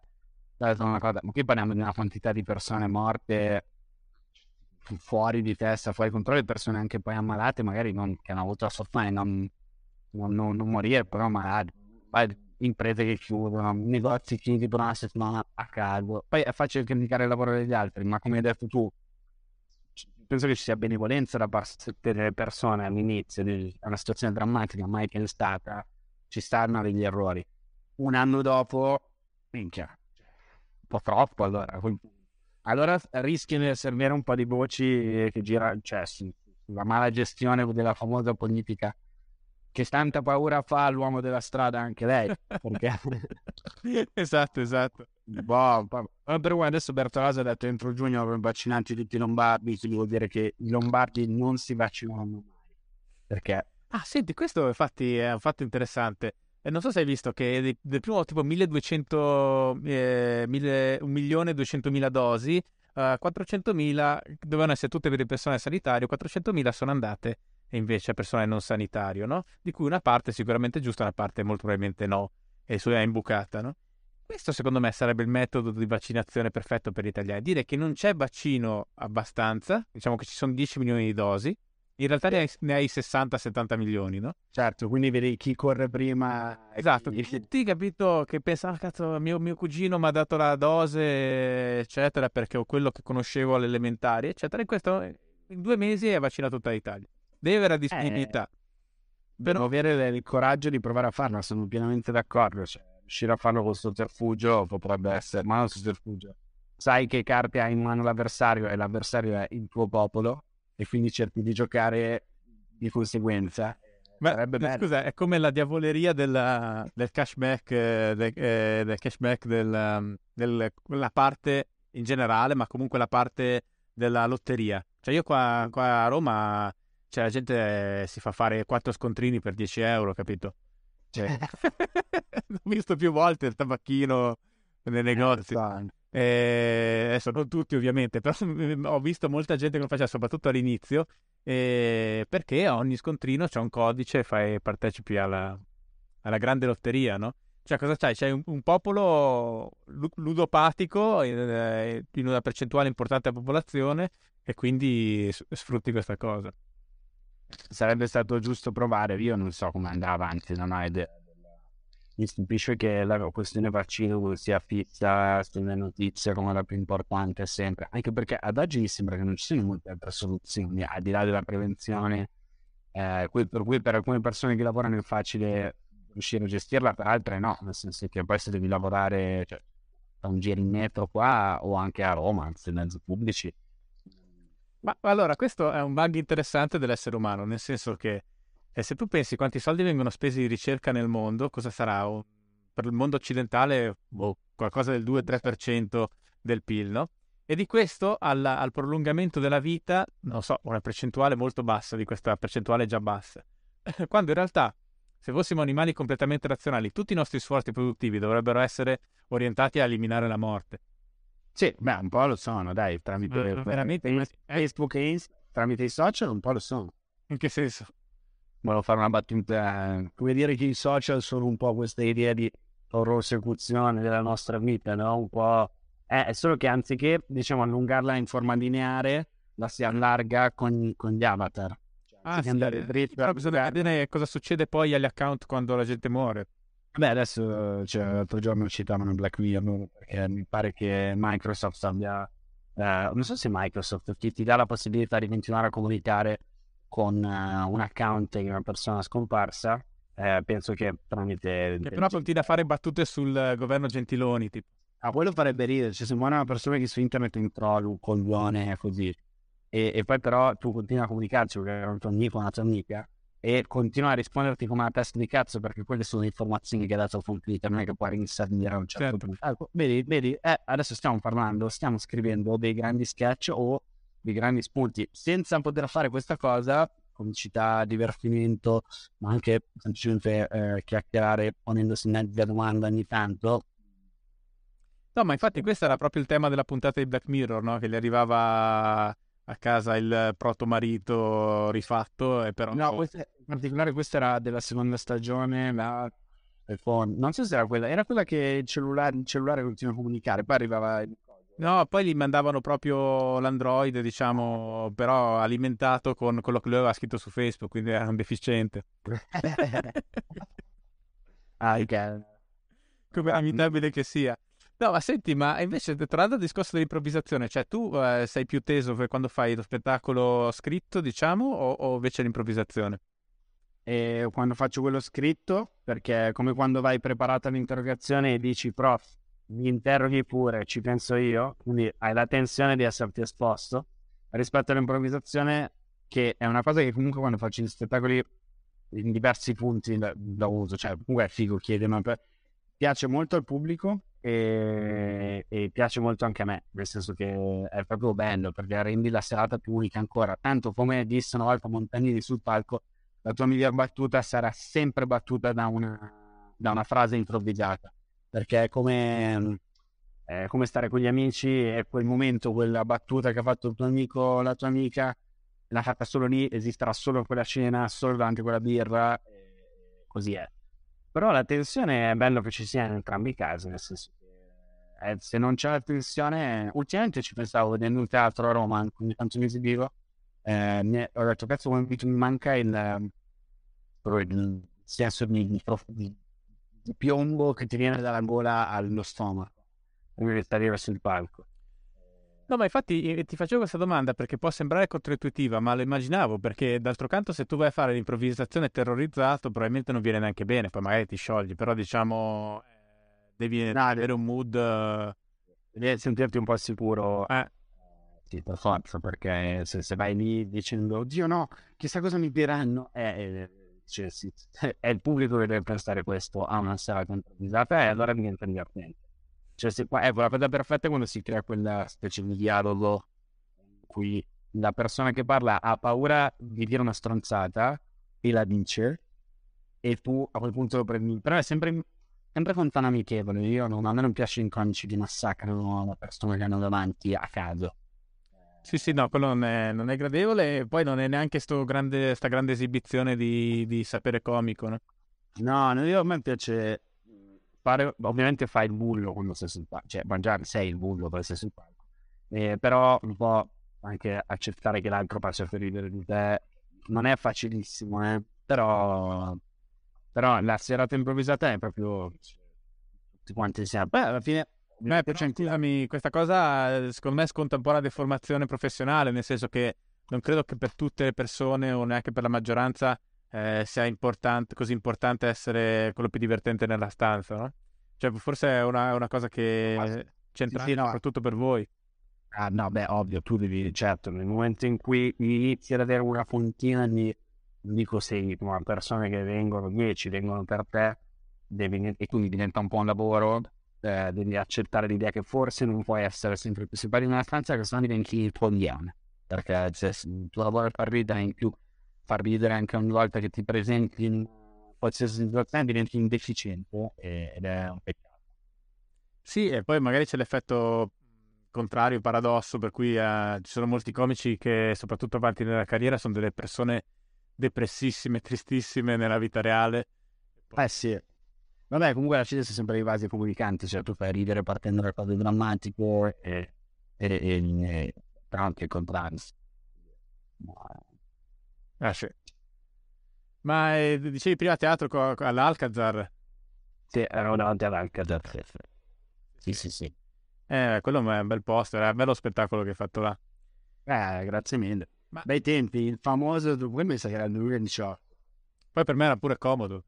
Ma comunque, senti un po', ehm, la cosa appunto interessante è anche il, cioè, il, questo movimento che c'è qua a Roma di comici, non so se a Milano c'è una cosa equiparabile, però appunto voi che siete partiti veramente in una maniera un po' anni 80 da, dai localini microscopici e poi mano a mano adesso state facendo, siete in televisione, state facendo tutti i carriere, è molto, cioè non succedeva, c'è stata una o due generazioni in cui questo non è successo, no?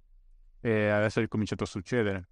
Perché penso che un po' internet abbia sbriciolato quelle locali istituzionali che erano anche canali televisivi.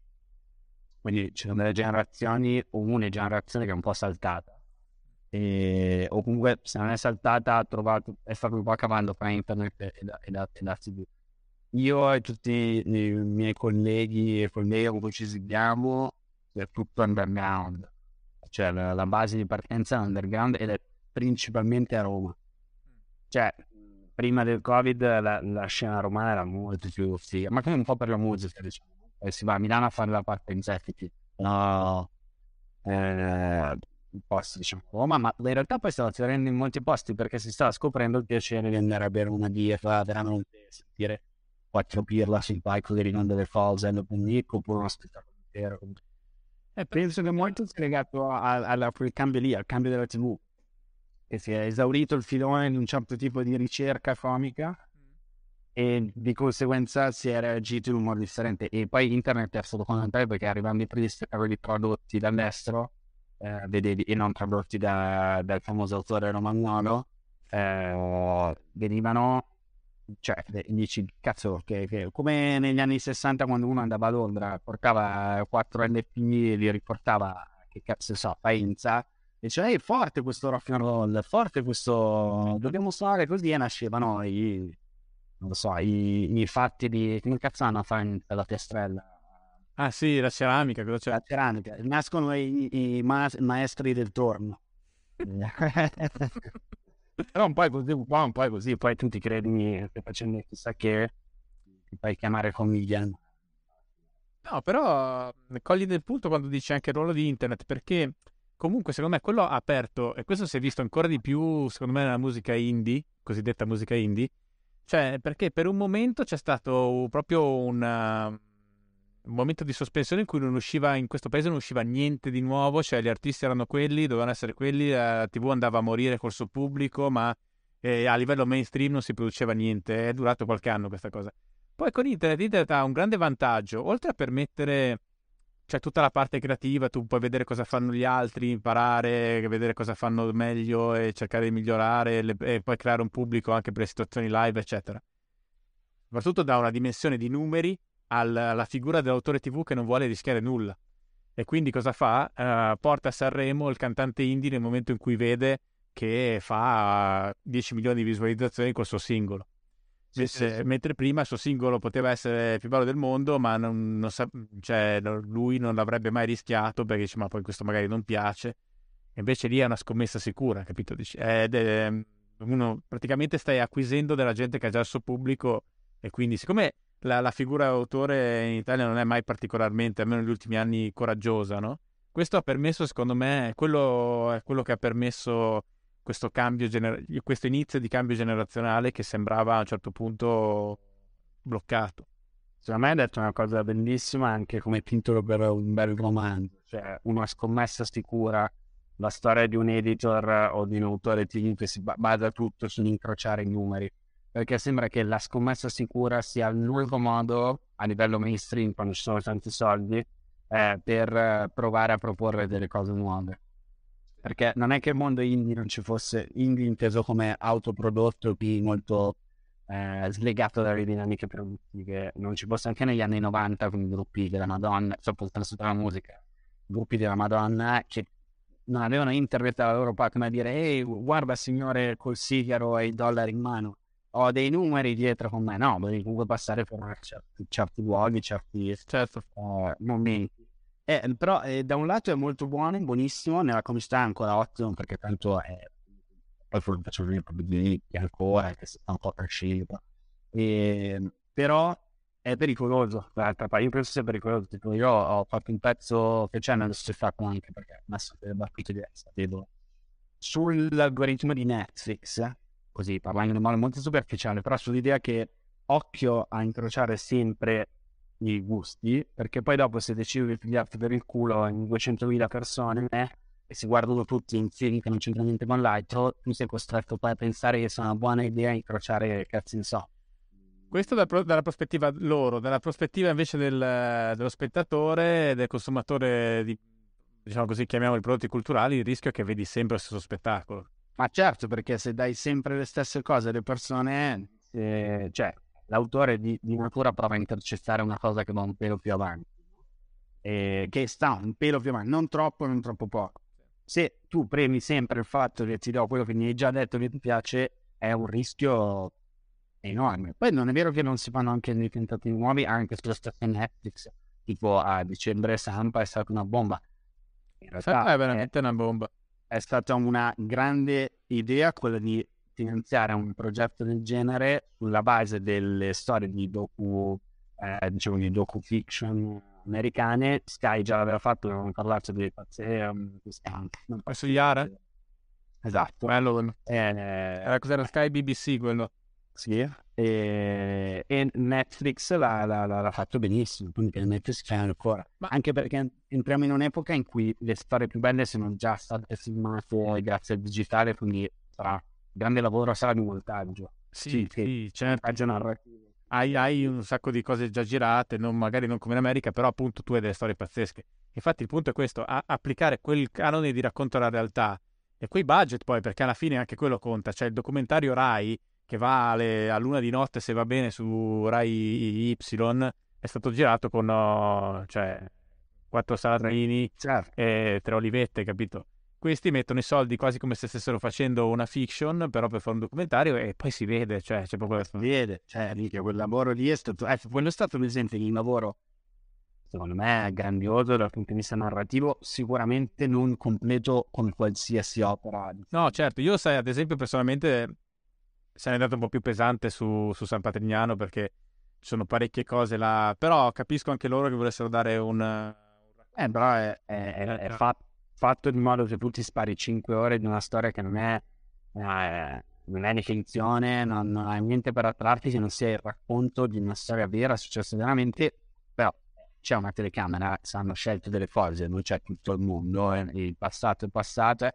però è molto bello perché racconta come, come il, cioè, nasce un problema in una società italiana che non c'era prima, come si reagisce in modo tipicamente italiano, cioè artigianale, sembra che abbia fatto Muccioli, e tutto quello che è venuto di conseguenza quando una cosa cresce troppo, quando una cosa perde il controllo, quando una cosa partita anche con buona intenzione poi si perde, tipo, che ne so, Movimento 5 Stelle, non so se suona, quindi... Ma sì, alla fine era una specie di Osho senza, senza gioia. Cioè, almeno all'inizio, sì, almeno all'inizio gli adepti di Osho scopavano, capito? Si divertivano. Però aveva, aveva veramente a fare col... Mica, ma chi l'aveva mai vista l'eroina nelle piazze italiane? La reazione è stata quella e anche tutto il mondo italiano ha fatto la politica. A me è piaciuto tantissimo. Ho letto anche un sacco No, ma anche a me è piaciuto moltissimo. Dico solo che era talmente una cosa talmente allucinante e molto probabilmente anche al di fuori della legge, eh, come poi hanno dimostrato anche i processi, eh, ma poi anche concettualmente l'idea che se uno è un drogato, eh, e questo però afferisce molto probabilmente a quello che dicevi tu, in quel momento non si sapeva neanche bene cosa fosse un tossicodipendente, no? No, il meccanismo perverso era quello tossicodipendente smette di essere un essere umano e diventa una proprietà di, di questa comunità, capito, che è quasi una setta e non può neanche andarsene. È una roba folle, folle ed è anche eh, una grande, secondo me, uh, ferita nello Stato di diritto italiano perché cioè, pensa quante persone là dentro si saranno sentite... Eh, cioè, voglio dire, se io voglio ammazzarmi con l'eroina, sono fatti miei. Cioè, tu non puoi sospendere eh, la sovranità sul mio corpo perché te sei, hai in testa sta cosa. È una cosa allucinante, capito? Eh, questo ha molto a che fare con anche questo, con eh, sempre mettere l'individuo al centro meno della società perché il discorso, almeno vedendo così e parlando di te adesso, io non ho idea di cosa sono uscito il di dipendenza, ma ho idea del fatto che le dipendenze esistano, che invece viene soprattutto nei, oggi come oggi anche viene negata, no? il gruppo legato agli stupefacenti è una le tre cose. Eh, l'individuo sceglie per sé, ci mancherebbe, solo in quel momento sembrava che l'individuo non scegliesse. È raccontato molto bene il primo episodio come nelle piazze è arrivato tipo di droga che era diversa da quella che c'era prima. Come dare dell'alcol a un bambino di afrani. Sì, è vero, è vero, però io avrei anche dei seri dubbi sul modello terapeutico, nel senso che... Uh, no, vabbè, questo ovvio, ma, ma, non mi pare che Wucci deve essere un tipo di... di cioè a me sembra che... Conoscenza di, di alcun genere, medica, terapeutica, boh, non ho idea. Tra l'altro è molto bello che in quel, cioè, poco prima c'era stata la legge Basaglia, chiude un manicomio e apre questo luogo. Beh, è, è, veramente, veramente, veramente un bel lavoro e loro, gli autori, sono stati... Sono stati veramente bravi, sì, sì. Yeah. Sì, sì, sì, sì. No, ma... E poi soprattutto hanno fatto una cosa che che in un paese adesso è un'espressione sempre brutta e stupida e anche provinciale e sterofila come dicevamo prima, però in un paese normale o quantomeno un paese che funziona, una roba del genere avrebbe dovuto farla uh, la, il servizio pubblico, no? Ma è, to- è, totalmente impensabile, totalmente impensabile. Infatti anche la scena poi quando la Moratti diventa presidente della RAI e, la, e i giornalisti... Io credo tra l'altro anche spontaneamente, non credo manco che ci sia stato un input uh, della serie andate e parlate bene di, di, di, di San Patrignano. No? Probabilmente lì c'è proprio un discorso che sono più realisti del re. Sì, sì, sì, sì, sì, penso di sì, e beh, troppe volte nella storia dei media italiani questa cosa è successo in modo naturale. Sì, assolutamente sì.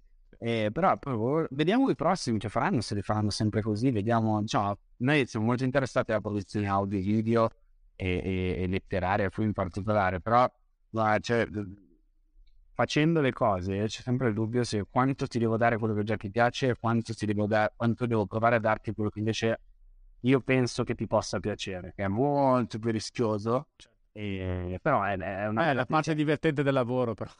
Eh, più che altro se perdi... No, più che altro se perdi quella, ti... se perdi quella ti... Cioè, che cazzo lo fai fare? No, ma adesso ho registrato una puntata con, con, Domenico Stardone che uscirà prossimamente dopo la tua e parlavamo proprio di questo meccanismo nel cinema, cioè su quanto il cinema si basi su fondamentalmente stereotipi e però viva e, e conosca una sua storia, una sua evoluzione proprio perché lo stereotipo poi a un certo punto viene sempre un po' spostato, c'è sempre un elemento di innovazione, eccetera, eccetera. Ma rispetto a Sampa, sai, lì il punto è che loro hanno messo una struttura produttiva grossa, con degli autori comunque bravi, una regista brava, eh, su una storia molto forte e, e, hanno fatto un racconto Ita- a cui in Italia non siamo abituati perché quel tipo di racconto in realtà si fa sempre in maniera scandalistica, pressapochistica, quel tipo che insegue quello eh, col tapiro, col microfono, che è il, veramente il grado zero della, del, dell'inchiesta di formazione, no?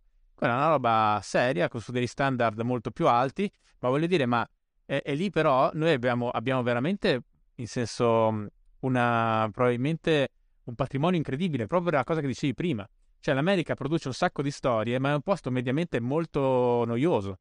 Mm. E, cioè più noioso di noi sicuramente. Il nostro è un paese ricchissimo di storie, che, che però ci raccontiamo le cene, ci raccontiamo davanti a una birra, eh, ci raccontiamo, capito, non in maniera ufficiale, perché ufficiale non si può, o, o, se magari si può, ma non ci sono i mezzi per farlo bene, no? Se comincia a potersi fare e avere i mezzi per raccontarlo, cioè questo è un paese pieno di storie, cioè... Sì, sì, sì, beh, più di... cioè nel senso, poi l'impressione è che sempre siamo più di qualunque altro, sicuramente le sappiamo raccontare molto bene, tendenzialmente alle cene, infatti nella storia... Eh, Contem- cioè, quasi contemporanea, la, la, la, la, leggenda del cinema italiano nasce da tutta quanta lì quanto in quattro restaurati a raccontarsi le strade sui tipi rubate. E, e, quello è vero, vero, vero, vero patrimonio anche perché lì trovo molto affascinante quando l'Italia parla con gli, con i grandi nel mondo e li, distrugge. Dura per un po' poi dopo è sempre l'avanguardia migliore sempre per il discorso dei morti generatori questa teoria no, no, questa teoria frontata l'ho eh, iniziata a pensare quando vedevo che l'aviazione italiana era la migliore al mondo a livello turistico. Cioè facevano le grandi imprese, le grandi traversate per il mondo e poi però a livello militare è stata una merda totale perché poi c'è il sistema tedesco per fare, per fare le cose fatte bene. E quindi è sempre bello che l'avanguardia italiana, ma se ci fosse anche le grandi aziende italiane che da sempre reggono, sono l'elite del VIP e poi sono Forse questa cosa cambierà nel momento in cui l'Italia non mi pare che si stia investendo molto dal punto tecnologico. Non mi pare che l'Italia sia fra i paesi che hanno qualcosa di forte dal punto di vista della grande tecnologia, ma tu mi avevi raccontato di qualcuno che dal punto di vista della tecnologia Oh, ma c'è cosa di cui non parleremo, eh, però... No, c'è qualcuno, però... No, c'è stato qualcuno che ti anticipava le cose talmente tanto. Ah beh, quella è la storia, è la storia della, della primo personal computer, la P101 dell'Olivetti. Abbiamo, in Italia abbiamo fatto il primo personal computer e poi questa per una serie di, di, cose incredibili che meriterebbero una serie se state ascoltando. Eh. abbiamo, abbiamo, perso questo, questo vantaggio competitivo eh, in maniera allucinante. Eh. eh, però hai capito che non è il vantaggio competitivo sulla... Cioè, già fosse sulla crema alle nocciole sarebbe grave, sì. ma lì non si è perso. E mentre su... Alla cacio e pepe con l'aggiunta del lime e gamberetti. Eh, sul, sul, sul personal computer, consideriamo come poi sono andato, come è andato il tempo, è, è, no, no, è, è molto bello. Ma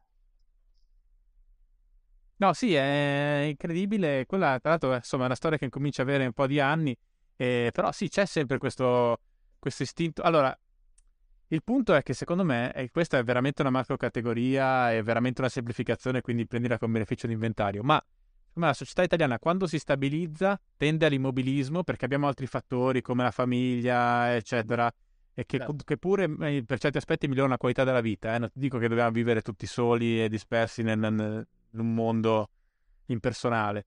Però eh, ci sono sempre momenti di rottura in cui l'Italia poi libera la sua creatività che ha e che però normalmente o comunque nei periodi di stasi è tenuta un po' a bada dal fatto che comunque siamo... Bene. Eh? È che si sta bene. Eh sì, si sta bene e poi non c'è... Mm, non so come dirti, ci sono due forze contrastanti. Da un lato questa creatività e dall'altra la, la, la, la tendenza molto sociale, molto familiare, molto a, a, chiudersi nelle proprie reti, no? E quindi questo diminuisce il grado di innovazione. Il periodo di cui parli tu era semplicemente anche un periodo dopo una guerra. Sì, sì, infatti... Una guerra, un reset totale di sistema politico, passi da una dittatura alla democrazia, un sacco di gente non si può più spendere perché è compromessa, altri riescono comunque a farlo. È un paese giovane e succedono delle cose incredibili. Dopodiché si stabilizza e, e questo tasso di innovazione scende tantissimo. Eh, infatti bisogna augurarsi che nel piccolo, dal punto di vista almeno sociale, questa, questa cosa incredibile che è successa nell'ultimo anno faccia da, da, da elastico per il futuro. Lo auguro tantissimo, sto pensando ai ragazzi più piccoli, cioè, nel senso che, per i quali non riesco. Cioè, se io perdo un anno del mio lavoro è come se fosse un calciatore che si è rotto i legamenti. Se tu ti perdi il secondo, il quarto quinto anno del liceo, è molto diverso perché hai, hai perso una serie di esperienze abbastanza fondamentali per, per, per la tua formazione. Quindi boh, mi auguro che sia socialmente eh, uh, uh, cioè, sì, faccia veramente da elastico. Sì, sì, è vero, ma in genere le crisi poi si, spesso hanno questo esito. Quello che dici sui ragazzi è interessante anche perché c'è una questione esperienziale, anche, anche semplicemente sentimentale, emotiva, sessuale, cioè comunque probabilmente fa, continueranno a fare le cose che si sono sempre fatte, però un po' di meno magari o con più paranoia, non deve essere bello, insomma, quella è l'età in cui dovresti, capito, scoprire queste cose, divertirti di più anche. Sì, ma, ma poi figurati, eh, questo sentimento di paura eh, generale è ampliato, amplificato in modo terribile da, da internet, da livello della comunità e da l'idea di darsi ragione in continuo, eh, che vedi tramite l'utilizzo dei social, no?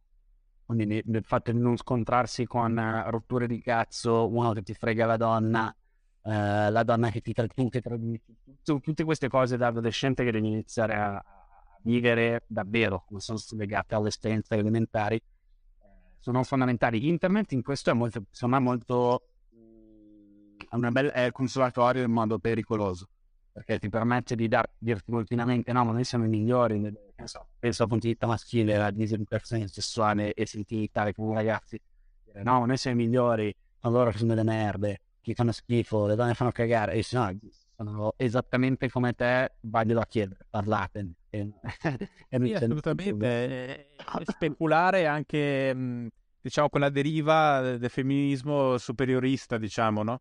E sì, sì, infatti, è super... pa- parlate, ragazzi, esatto. perché non, non, c'è nessun problema, cioè si può non fare l'amore, si può fare l'amore, si può bere veramente un, uno sniff e basta snuzzo, e, ma parlatemi perché mh, su, in questo non internet in sé, ma l'idea che esiste un luogo della vita diverso, come è internet, perché questo è, secondo me, e dovete dirsi no, no, abbiamo noi ragione, no, no, abbiamo... No, guarda, abbiamo iniziato parlando di questo e figo poi che ci si solve, cioè sull'idea che il dialogo sia veramente l'unica no. via. No, ma infatti eh, sono d'accordo e poi cioè, eh, il problema di internet è che ti dà la possibilità di costruire una vita parallela che non è vera, eh, dove però tu puoi trovare dei, dei, meccanismi di soddisfazione neurologica, di dopamina, eccetera, che ti illudono che la cosa sia vera. Io mi ricordo, avevo un amico tanti anni fa, quando ero ragazzo, che era proprio uno che usava internet intensamente proprio già ai suoi albori, no? E per una serie di, di questioni, no? carattere particolare, una famiglia insomma non facilissima, eccetera, alla fine è stato risucchiato da questo mondo particolare e fondamentalmente si è rovinato la... cioè questo mondo alternativo e si è rovinato la vita. Oggi, per assurdo, perché non ha fatto tutta una serie di cose che poteva fare, perché viveva questa esistenza parallela sul suo computer, no? E poi soprattutto questa cosa l'ha portato a non sviluppare un carattere adulto perché appunto su internet ti puoi creare la tua bolla dove tutti ti danno sempre ragione, no? E questo mm-hmm. è verificante. Se adesso sentito di parlare è venuto in mente che oggi eh, non è che siamo diventati tutti così, ma abbiamo fatto tutti un passetto un po' in quella direzione, no? È veramente, è veramente cioè... rischioso perché se io voglio passare la giornata qua sopra la posso fare. E, e, e, però ho perso la giornata nel mondo reale. Ora non è che dico che dobbiamo andare a fare tutte le ceramiche a mano, delle...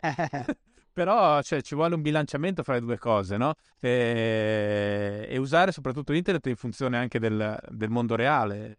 È, è verissimo. Guarda, è, è, veramente come, come infatti hai fatto riferimento al, al, al di dopamina che, che ti dà, no? questo, questo modo di farsi dare ragione è molto simile a chi a chi? A quando si prende tipo la cocaina come idea. È molto molto simile come, come, modo di agire, cioè l'idea di darsi ragione anche se non, si, non ci si conosce, sentirsi convinti di quello che si sta raccontando, se, sentirsi ascoltati quando evidentemente l'altro non ti sta ascoltando perché muore dalla voglia di dirti delle cose. E, ed è una versione molto meno, eh, molto più sottile meno pericolosa sul fisico, ma molto pericolosa sul, sul, sull'empatia, sulla, quindi bisogna stare attenti a osservarlo per quello che è, esattamente come la droga, per fare un esempio, ma non un esempio così distante dalla realtà, cioè sai, devi sapere quello che stai facendo. Quindi i social esistono, internet esiste perché è molto utile per fare delle cose, ma può essere molto meno utile per farne delle altre. Così la droga può essere ri- ricreativa e interessante da un certo punto di vista, ma devi sapere che se poi eh, sostituisce altro, allora devi sapere che ti sta portando Noi per fare discorsi magari... No, no, ma è vero, eh, anche le sostanze hanno dei costi e benefici. Quello che ti dicevo prima su Sampa, che a me inquieta proprio l'idea, poi un tossico, smette di essere una persona, è proprio questo. Cioè, vedevo un podcast da, da Rogan una settimana fa di un professore della Columbia University che si occupa di tossicologia ai massimi livelli, uno che ha uh, fra, diciamo, uh, l'indice di pubblicazioni più alto nel suo campo, o uno dei, eh, tra l'altro nero con i dread, personaggio molto interessante anche da vedere, e lui è eroinomane dichiarato. Cioè io, a sì, sì, ma io non ho problemi. Lui è nato da una famiglia di... Eh, durante le, l'epidemia di crack, i suoi genitori si facevano di crack, eccetera. E lui usa tutte le droghe, però dice io ho studiato talmente a fondo l'argomento che le uso in una maniera compatibile con, eh, con la mia vita perché, proprio perché le conosco. E quindi cioè, faccio una serie di, di cose, di, di e, e, devo dirti che l'ho sentito parlare per tre ore e di sicuro magari avrà dei danni fisici, però dal punto di vista cerebrale ci sta de- e avrà 50, 55 anni, una cosa del genere. Adesso non dico che sia il percorso per tutte le persone, però dico che eh, secondo me questo aiuta a far capire che la questione delle sostanze va inquadrata in termini di costi e benefici e, di, e, di, e, e quello che dicevi tu, cioè che ti danno qualcosa e ti tolgono qualcosa, non è vederle come male assoluto e, e basta, poi alla fine è controproducente perché se una persona ci cade dentro è convinta di essere caduta nel demonio e che non ne potrà mai più uscire, capito? Invece eh, capirne, capirne la, la, natura relativa, cioè sapere che possono avere degli effetti eh, di un certo tipo e altri no, o che alcune droghe fanno bene, possono essere compatibili con come sei fatto tu geneticamente, altre molto meno, eh, a, a, ti aiuta anche a ridurre il danno o a decidere di non usarle, però devi conoscere la cosa, no? Ma certo, puoi vedere anche quanto ti sta cambiando e anche avere la capacità di, e anche non il bigottismo di definire la, dipend- la dipendenza come idea da qualsiasi cosa rispetto a drones, perché e senza creare quell'effetto di questa cosa è merda, perché nella testa di chiunque, soprattutto se giovane e curioso per il futuro, dici perché dici che è merda tu adulto, allora io devo sapere perché e, e ci va dentro. Invece Esatto, però magari, partendo... scusami, magari potessi sapere che, non so, ci sono alcune sostanze che finché non hai finito di crescere anche dal punto di vista cerebrale, eccetera, è proprio il caso di non usare, capito? Però se, se, se le affronti con, eh, con profondità, oppure ci sono, ci sono, persone che non possono usare allucinogeni perché hanno, ma, hanno un tipo di, di malattia, no, malattia di... Adesso non mi ricordo com'è la questione, però sensibilità di predisposizione, oppure anche con l'erba può succedere, ci sono persone che non, che non possono usare l'erba, cioè, però basta saperlo, capito? Cioè, ah, basta saperlo e cercare di, penso, di, di, di dichiarare che, vabbè, poi ovviamente perché ogni, come dicevi prima, non è che tutti hanno lo stesso percorso, ma tutti quanti hanno un percorso. Ed è affascinante ascoltare quello degli altri e anche parlare, parlare anche un po' del proprio. Adesso facendo io. Ma a me quello che preoccupa appunto sono anche su questi temi molto grossi e come se ne parla, eh, come, come, lo fanno le persone che invece sono evidentemente tossiche di altro, o faccio riferimento appunto a politici che i social comunque non dovrebbero neanche poterci usare. Ma mi fa piacere che si sta diffondendo questa teoria dei politici che non possono usare i social. Ne parlava Luca Bizzarro al podcast, ma ho visto che in questi giorni si, si festeggia che Draghi non ha Twitter eh, sì, sì, ma pure Biden, pure Biden è, non aveva Twitter. Perché era il primo presidente eletto dalla nascita di Twitter senza Twitter, quindi Obama e Trump. E, però sì, dovrebbero proprio averlo. Dovrebbero avere questa possibilità, però pensi che non sia dopamina quella che rilascia nel, ne, negli occhi e nelle mani e dal cervello di una signora per dire in, che in Sicilia legge che Salvini è entusiasta per il fico d'India o per la granita, sapere che c'è un difensore che dal nord è venuto questo difensore a eh, scusi, eh, perché per Salvini non è dopamina vedere che dalla Sicilia mettono i cuoricini o, o per Merisi, come si chiama? Ma sì. il, caso, il caso più... È proprio che questo è tossicodipendente, cioè tu stai creando dei tossicodipendenti. Dave, in questo caso, veramente stiamo parlando in modo spicciolo, è una chiacchierata, però veramente crei dipendenza da questioni di valore che sono tutto tranne che la cosa pubblica che è di interesse per la discussione. Il fico d'India è una figata, va bene? Te, i miei amici mi si accusano. Eh, ma l'altro giorno cagavi nella bandiera italiana. Quello, se vogliamo, era, eh, cioè, era una cosa differente. E anche quella io penso che sia qualcosa che ha molto a che fare con la dipendenza e con, con le droghe, la stessa droga che lui, in cui lui dice la droga è merda. Posso dire che è, è, è, assolutamente, è assolutamente così. E, e, e, Salvini forse da questo punto di vista c'è anche appunto lo staff, ma l'esempio eh, più lampante di questa cosa è, è Calenda.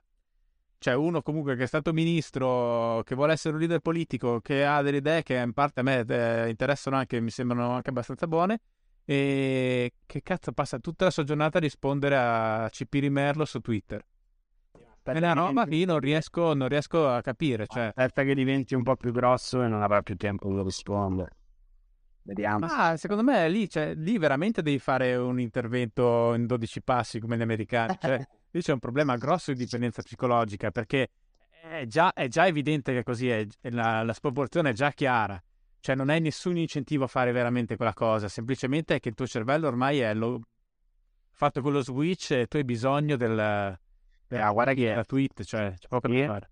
Sì, sì, e guarda che noi che siamo nati negli anni 80 abbiamo la fortuna enorme che il mondo di internet e dei social, noi siamo arrivati proprio sul punto perfetto dell'onda fino ad oggi. Cioè né troppo giovani né troppo vecchi, ma appunto gente come Cavella, così, o diciamo che si affaccia alla politica provando a rifare, tra l'altro cose che in America facevano ormai c'è Obama 13 anni fa, 14 anni fa, ma, dove vai? Cioè, se... Ne abbiamo parlato con Beltroni nel podcast proprio di questo, cioè di come a partire dal dibattito politico e poi di fatto poi sui social, che sono il luogo del dibattito oggi, eh, lui avesse una linea molto chiara fatta di comunque può piacere o meno il personaggio per avere di educazione nei confronti degli avversari che è esattamente la linea, la rotta che è, è stata proprio dimenticata e si è andati dall'altra parte. No, no, questo è assolutamente vero, assolutamente vero. Eh, il problema però è anche quello, cioè che sono camere di risonanza selettive, cioè, um, e poi ci sono una serie di, cioè nel senso che selezionano, poi eh, gli algoritmi arrivano a, a cioè i contenuti non sono neutri, alcuni contenuti funzionano online, alcuni contenuti vengono poi anche spinti da come è fatta la piattaforma perché certo. mantengono lì la gente e questo fa tutta la differenza del mondo. Eh? Cioè, per cui un discorso alla Veltroni vecchia maniera probabilmente oggi sui social non, non funzionerebbe perché non, cioè non genera engagement. È il discorso che tu devi rispondere al commento per tenere sul video, capito? E, quello è ancora una cosa che cioè, tu rispondi educatamente va benissimo. Uh, io non lo farei, ma va benissimo. No, invece ma... un altro deve fare invece magari un tweet incazzato, è tutto uno scandalo, ah, non funziona, cioè capito? Perché altrimenti non, non... Io ho fatto ultimamente rispetto ai tempi del, del donor, io uso pochissimo i social e non ho, non ho, grosso interesse neanche, non mi sbatto neanche perché le cose viralizzino, eccetera. Non mi interessa, cioè proprio non è una delle priorità della mia vita, no? Mica ho fatto un tweet su Conte che io disprezzavo abbastanza, soprattutto Casalino, ma anche Conte, e è esploso no? E, ma questo tre settimane fa, tipo, no? è esploso nel senso una media molto più alta di quello che fa di solito. Non ho neanche guardato le interazioni, neanche una, non so chi ha reagito, cosa, eccetera. Ho visto solo i numeri complessivi grandi. E, e però mi sono interrogato perché ho detto, cazzo, io di solito, cioè tweet così non ne faccio più, non mi interessa stare più di tanto, a meno che proprio non c'è una cosa che, che mi stimola forte in quel momento, però non, non è mio... E, e, e però Twitter ti manda un segnale in quella maniera, ti dice, guarda, continua a attaccare questo qua, vedrai come ti, ti premio, capito? Ti faccio vedere un botto di gente. Non è che tutti i contenuti che diventano virali sui social sono così, ma moltissimi sì. C'è un grosso incentivo a essere così, capito? C'è un grosso, sì, sì, assolutamente. Beh, però perché anche sui social, quello di cui stiamo parlando, cioè l'idea che la discussione sia l'unica forma di reazione positiva, reazione di azione positiva che abbiamo nella società, sui social è uguale cioè la discussione, quindi l'idea che tu attacca questo che crea discussione è anche, anche cioè è veramente una versione specchiata della realtà, specchiata e selezionata della eh. realtà. Il problema è che non ha così tanto a che fare con la realtà. Quello che più dice lo stesso principio del commento, ovviamente del commento al bar, tu non parli da mesi, però quella volta che dici, eh, boom, si scatta una discussione e si, si tira i bianchi in testa. Eh, quindi dici, ah cazzo, se parlo, la mia parola ora è riconosciuta. La differenza con prima è che questa cosa è, quant- è letteralmente quantificabile e i numeri da un lato non meritano, dall'altro però possono anche molto illudere reale valore poi della, del, del, del, della discussione della persona. No, molto bella questa chiacchierata. Non capita però... Eh, ti ringrazio, ma senti, e, e poi la, la, polarizzazione, tra l'altro, si vede anche nei numeri, ci sono degli studi anche in America su loro, poi sono messi ancora peggio. Però tutto quello che sta succedendo in Occidente si spiega, eh. non è l'unica ragione ovviamente social network, ma è una di quelle centrali. Cioè... No, no, è solo perché avere la possibilità di poter contare le cose dal punto di vista economico è, non è fondamentale, è la natura dell'economia, da qualsiasi punto di vista, ne parlo da totale ignorante, ma quando inizi a contare, lasciali passare questa espressione alla concita di Gregorio, le emozioni, eh, poi dopo inizia a diventare un problema anche solo saperle riconoscere. E, e, e sicuramente nel mondo occidentale l'immagine che si ha del mondo occidentale dà l'idea di essere molto sta un po' sgretolando. Ma senti, sai che io ho questa sensazione proprio del, delle persone che diventano misurabili e poi alla, alla radice del, di, di, odio dell'ultimo romanzo, che è un'esperienza che ho fatto anche col, col Donner, col, col blog ai tempi, eh, che mi ha, mi ha, colpito profondamente perché quando tu vedi gli analytics di Google, no? quando io facevo gli articoli virali, eh, e ovviamente più attaccavi, attaccavo qualcuno, più erano virali, Certo. Vedevi, cioè, vedi le persone in tempo reale, cioè vedi i loro flussi, vedi da dove vengono, quanto stanno, eh, che telefono usano, cioè potevi vedere tutto. E di, in alcuni casi, eh, centinaia di migliaia di persone, no? E, e, non so, lo trovo quasi pornografico. Cioè, uno dei motivi per cui mi sono distaccato da quella cosa là è che me, cioè, è comunque un grado di, di cancellazione del mistero sull'altro che io non, non, non, non mi trovo a mio agio nell'avere, non so come dire. Sono molto d'accordo, vabbè, da sempre l'innovazione si basa sulla pibrizia e non c'è un senso più, più vista che è più immediato. Quindi mi sembra che eh, la direzione sia molto chiara, sia molto quella. Poi, come hai detto tu, e non lo penso neanche io, non si può vivere solo di ceramica e di bei caminetti e queste cose. Però allo stesso modo la totale perdita di contatto con quella parte del mondo può essere, eh, può essere molto pericolosa io mi sono molto chiuso a volte a parlare di quanto gli avatar sui social che abbiamo, cioè c'è un Luca Ramen ver- real e poi ci sono, c'è quello su Facebook, c'è quello su Instagram, c'è quello su YouTube, c'è quello... Siano la versione, cioè siano loro i veri alieni, ci sono un di discussioni un po' da, da fatto, così ma questi alieni quando arrivano, vedi? Mica, ma non è che forse noi dovremmo cambiare l'idea da cui si guarda il concetto di alienazione, non tanto perché viene da fuori, ma perché chi ti sta mettendo fuori questa cosa mi ha spiegato molto un argomento che avrei voluto portare sul palco, ma c'è pandemia. Cioè, spiegami, spiegami, cioè l'alienazione sarebbe, diciamo, creare un avatar digitale che... Sì, che da sempre c'è la domanda, ma siamo solo in questo universo? Siamo solo noi? Non riceviamo mai segnali da fuori? Forse i segnali da fuori, lo spostarsi e distaccarsi da sé, che comunque la domanda ha a che fare con quello, eh, non, non è che arrivano da fuori fu- il cosiddetto fuori distante del, del, cielo oscuro, ma è più che ti stai già alienando da, da cioè gli alieni sono quei quattro Lucaramen che sono stati creati ormai esistono per i fatti loro eh, e mi ero ingarellato in questa discussione molto mi aveva molto preso ho detto cazzo questo è un, bel tema mi, mi piace come Cosa. No, ma è, è, è, fichissimo, anche perché comunque c'è sempre una, un trauma del distacco. Cioè, nel senso, io quando uh, finisco le botte di un libro e insomma dico che si può stampare, cioè quella cosa lì esce, esce, da, esce da me e va nel mondo ed è sempre un trauma. All'inizio anche fare questo piccolo podcast, uh, cioè io ho detto ma anche mettere due ore di me che parlo, uh, insomma non so, uh, non so se è il caso di farlo eccetera, poi dopo non ci pensi più, però c'è un... Um, effettivamente c'è un, c'è un, distacco di una parte di sé che poi alla fine non sei tu. Poi alcune cose sono più simili di altre, no? Uh, cioè il, un romanzo è te in una certa maniera, è una certa parte di te. Lo spettacolo sarà un'altra parte di te. E il podcast magari è più vicino alla parte noi informale, meno mediata, eccetera, eccetera. Ma nessuna di queste cose è noi. No, certo, è una, è una... No, anche perché la tua totalità poi dopo di certo non possiamo, penso, essere noi a definirla ma eh, è una selezione. Poi di solito, come hai detto tu, se un libro è perché c'è della tecnica dietro, c'è una, un'arte o della tecnica, un, mestiere nel saperlo fare e te l'hanno chiesto, è la parte di te che reagisce alla richiesta. un podcast è la parte, insomma, non hai capito come c'è sulla riga, però la, dal punto di vista, diciamo, dei, dei, dei, invece andare a mettersi su una nuova piattaforma con delle informazioni selezionate e poi lasciare agire quella, quella parte di, di sé, quello ha più a che fare con un'alienazione, perché qual è, non c'è, tu non vivi di quello, nel senso non, non hai un profitto chiaro di quella cosa. E uno può rispondere, scusami, chiunque fa, so, vende prodotti su internet, sta solo vendendo prodotti su internet e non li sta vendendo sulla tv o la radio o a una vetrina nel corso, vado a dire. Me quello ha proprio a che fare con una, veramente con l'alienazione, con il fatto che poi proseguono da soli.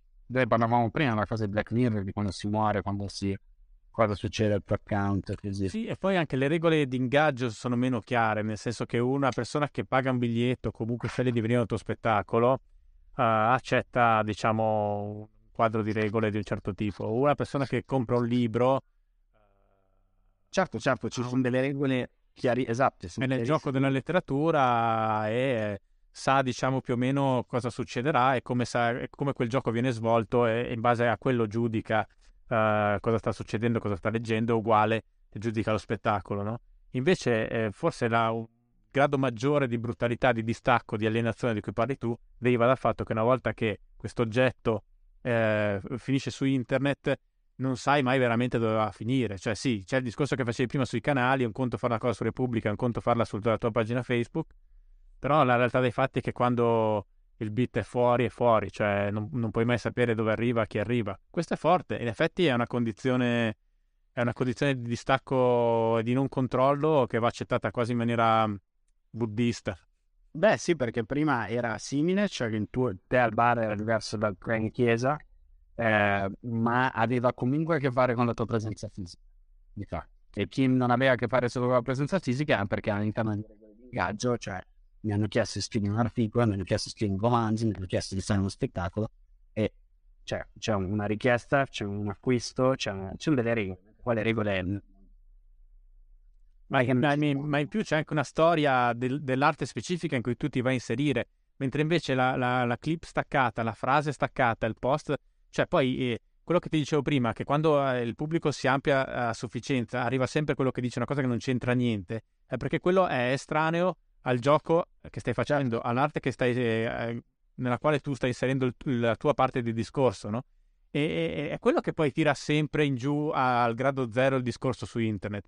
Cioè quello che non ha idea di quello che sta vedendo certo. e, e, parte da presupposti totalmente diversi. E, e, quindi dice una cosa che non c'entra niente, ma poveraccio, per certi aspetti non è manco colpa sua. Certo, potrebbe esimersi da commentare. Potrebbe, oh, oppure potrebbe leggere bene prima le cose e cercare di interrogarsi prima di parlare. Adesso rispetto a qualche anno fa sembra che si stiano, mentre prima era individuo contro la comunità, sembra che ora siano molto più chiare le fazioni, no? Come in, in gioco, cioè si creano delle regole di noi contro di voi e di chissà cosa porterà il futuro, se ci saranno questi scontri finti che alla fine poi sempre dimenticabili molti cui ti rigiri il computer sai che c'è. Sì, sì, no, beh, certo che il, il tribalismo come esito futuro, ma anche presente già in realtà, è, è, è, un rischio concreto, cioè nel senso effettivamente persone si riuniscono sempre più in bolle autoreferenziali, no? Questo, è, ma guarda che anche qua ritorno fastidiosamente al mio libro, cioè uh, lì eh, la questione era anche quella, cioè era proprio vedere come la nostra... Uh, il nostro diventare tecnologici in maniera così massiccia in, in molti aspetti della nostra vita, poi per molte altre cose eh, ci riporta a un, un, passato arcaico, tribale. Cioè, questo è il paradosso, capito?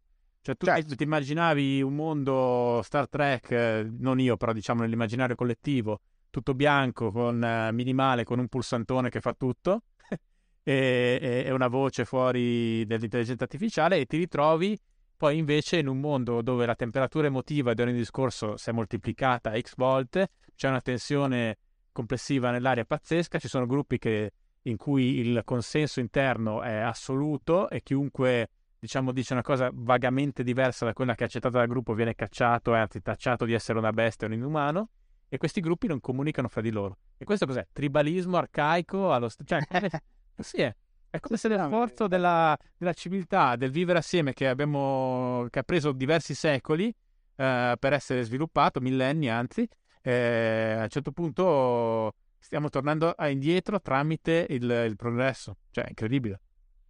Beh, il principio per cui eh, se facevi parte di lotta continua, poi scrivevi sul cuore, però alla fine vuoi finire a fare il profilo, a cercare di campagna, vuoi tornare alle origini. Sì, esatto, esatto. Beh, ma guarda che ad esempio dietro tutto lo slow food, il, il bio, la... c'è proprio un bio, una mancanza di Dio pazzesca. Sì, sì, no, beh, lo dicevo scherzando, però è, è, una cosa a cui penso spesso, un po' perché mi diverte, un po' perché ci finito e un po' perché un po' perché... No, ma vabbè, ma su quello che... Su, qua è un quartiere dove vivo io, cioè, no, tutti, o quasi tutti i bohemian atei, come sono ateo anch'io, e poi dopo fanno yoga, bevono solo vini naturali, e, cioè, capito, alla fine l'uomo è un animale nato per, cre- per credere, nella maggior parte dei casi quantomeno, e se, quando non è così è un mestiere faticoso. Io mi metto in quota mestiere faticoso. Va bene, senti, ti saluto. È stato un piacere. Anche a me molto, grazie mille davvero. Grazie a te.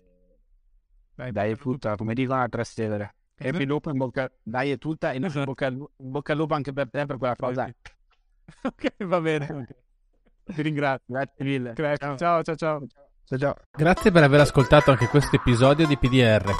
Se apprezzi PDR e vuoi farmelo sapere, votalo su Spotify o sulla piattaforma da cui lo stai sentendo. Questo aiuta anche la sua diffusione. Se sei interessato ad approfondire i temi delle puntate, trovi anche il link ai libri degli ospiti e quello al mio ultimo libro, Il fuoco invisibile, giunto alla quarta ristampa e vincitore del premio Sandro Nofri per il miglior reportage narrativo. Trovi anche il link alla mia newsletter che ti permette di ricevere aggiornamenti sugli eventi, sugli articoli e sulle nuove puntate del podcast. A presto!